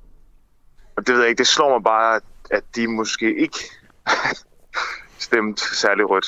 Hvorfor? Det ved jeg ikke. Det er den der fordomsfuldhed, mm. tror jeg, om at øh, jamen, dem, jeg kender i, i min omgangskreds, hvis de øh, stemte borgerligt, så ville de måske klæde sig i en grå trenchcoat og, og have velfriseret hår. Mm. Og duft, øh, duft udmærket. Ja, det, det, Jamen altså, jeg ved ikke helt, hvad vi fik ud af det her, men øh, du, Det fandt, ved jeg ikke. du fandt en, øh, og vi har nu øh, i hvert fald bevist, at, øh, at, at de også findes på, på Nørrebro, selvom det er et øh, meget, meget rødt sted, når det kommer til, øh, kommer til valg. Ja. Peter, jeg synes stadigvæk lige, du skal lede lidt videre. Hvis du kan finde en fra, fra Nye Borgerlige også, Okay. så, så er det fint. Og så også lige prøve at tale nogle andre om, hvorvidt de synes, det er okay, at, at man stemmer på Nye Borgerlige. Hvis nu eksempelvis stemmer enhedslisten, ikke? Jo, det vil jeg prøve. Super. God afslut. Okay. Jo, tak. Lige måde. Aske Juhl. Ja. Godmorgen. Godmorgen. Godmorgen. Folk kender jo nok dig, hvis man øh, lytter til den, øh, den uafhængige. Det Ja. er underligt andet, eftersom det er dig, der startede det op. Ja, det er der måske nogen, der gør. Ambassadørkampagne, Asger. Ja. Sidste chance. Ja, men det er fordi, øh, der er to minutter tilbage i programmet, og tak fordi jeg lige må komme ind i, i studiet her. Ja, det, det er for at sige, at øh, det, det er en form for lille reklame her. Men vi, hvis man vil have en gratis kop, en sådan den uafhængige kop, man kan måske se og holder en op, øh, hvis man kigger med på, på, på Facebook nu her, så er det sidste chance i dag. Altså vi har sådan et særligt tilbud til alle, der, der har lyst til at melde sig ind og blive medlem øh, hos os, øh, så, så, så får man nogle ting, man ellers ikke får, hvis man gør det i dag. Det var bare lige det, jeg vil sige. Og man får en kop, øh, gratis tilsendt, og så får man også lov til selv at bestemme, hvad, øh, altså, hva- hvad man vil betale den første måned. Det koster jo ellers 39 kroner at være medlem hos os, og det betaler så for, for, for det, vi laver, og vores løn og sådan nogle ting. Øh, men hvis man melder sig ind i dag indtil, indtil i aften kl. 12, ja, så kan man så selv bestemme, hvad man vil betale den første måned. Mm. Og det er jo mere for at sige, at man kan bare vælge at betale 1 krone, mm. og så er det gratis den første måned. Hvis man er en, øh, altså, det er beregnet, Kan du også så kan betale 5.000 kroner? det kan man også. Det kan man selvfølgelig også. Men hvis man er den, den type, der måske godt kunne tænke sig en gratis kop, øh, så kan man jo bare melde sig ind, betale en krone, få en kop, og så melde sig fra igen. Ja. Ikke? Så det er jo sådan, bare for at sige, at det er muligt lige nu her, øh, hvis, man, hvis man gerne vil støtte os. Det er også bare mere, det kan være, der sidder nogen, der lytter med, det ved vi jo, for vi ved, der, der er mange flere, der lytter med, end der er medlemmer, og det er fint, det er jo gratis, det er bare et princip, vi har. Vores journalistik skal være gratis, man skal kun betale, hvis man har lyst til det, hvis man har råd til det, hvis man synes, det er vigtigt. Men det kan være, der er nogen, der sad og tænkte, øh, jeg har ikke lige fået gjort det og sådan noget, så er det nu. Så skal man sende en sms lige nu til 1245 og skrive AMB. Det er kun sådan, man kan få det her. Man kan ikke gå ind på hjemmesiden eller noget som helst. AMB, og så skriv det til 1245 på en sms. Så får man et link tilbage, og så kan man få en kop. Og det, det er kun i dag. Og morgenholdet var Oliver Noppenau, og reporterne var Clara Vind og Peter Marstal. Mit navn er Christoffer Lind. Tak for i dag. Øh, godt.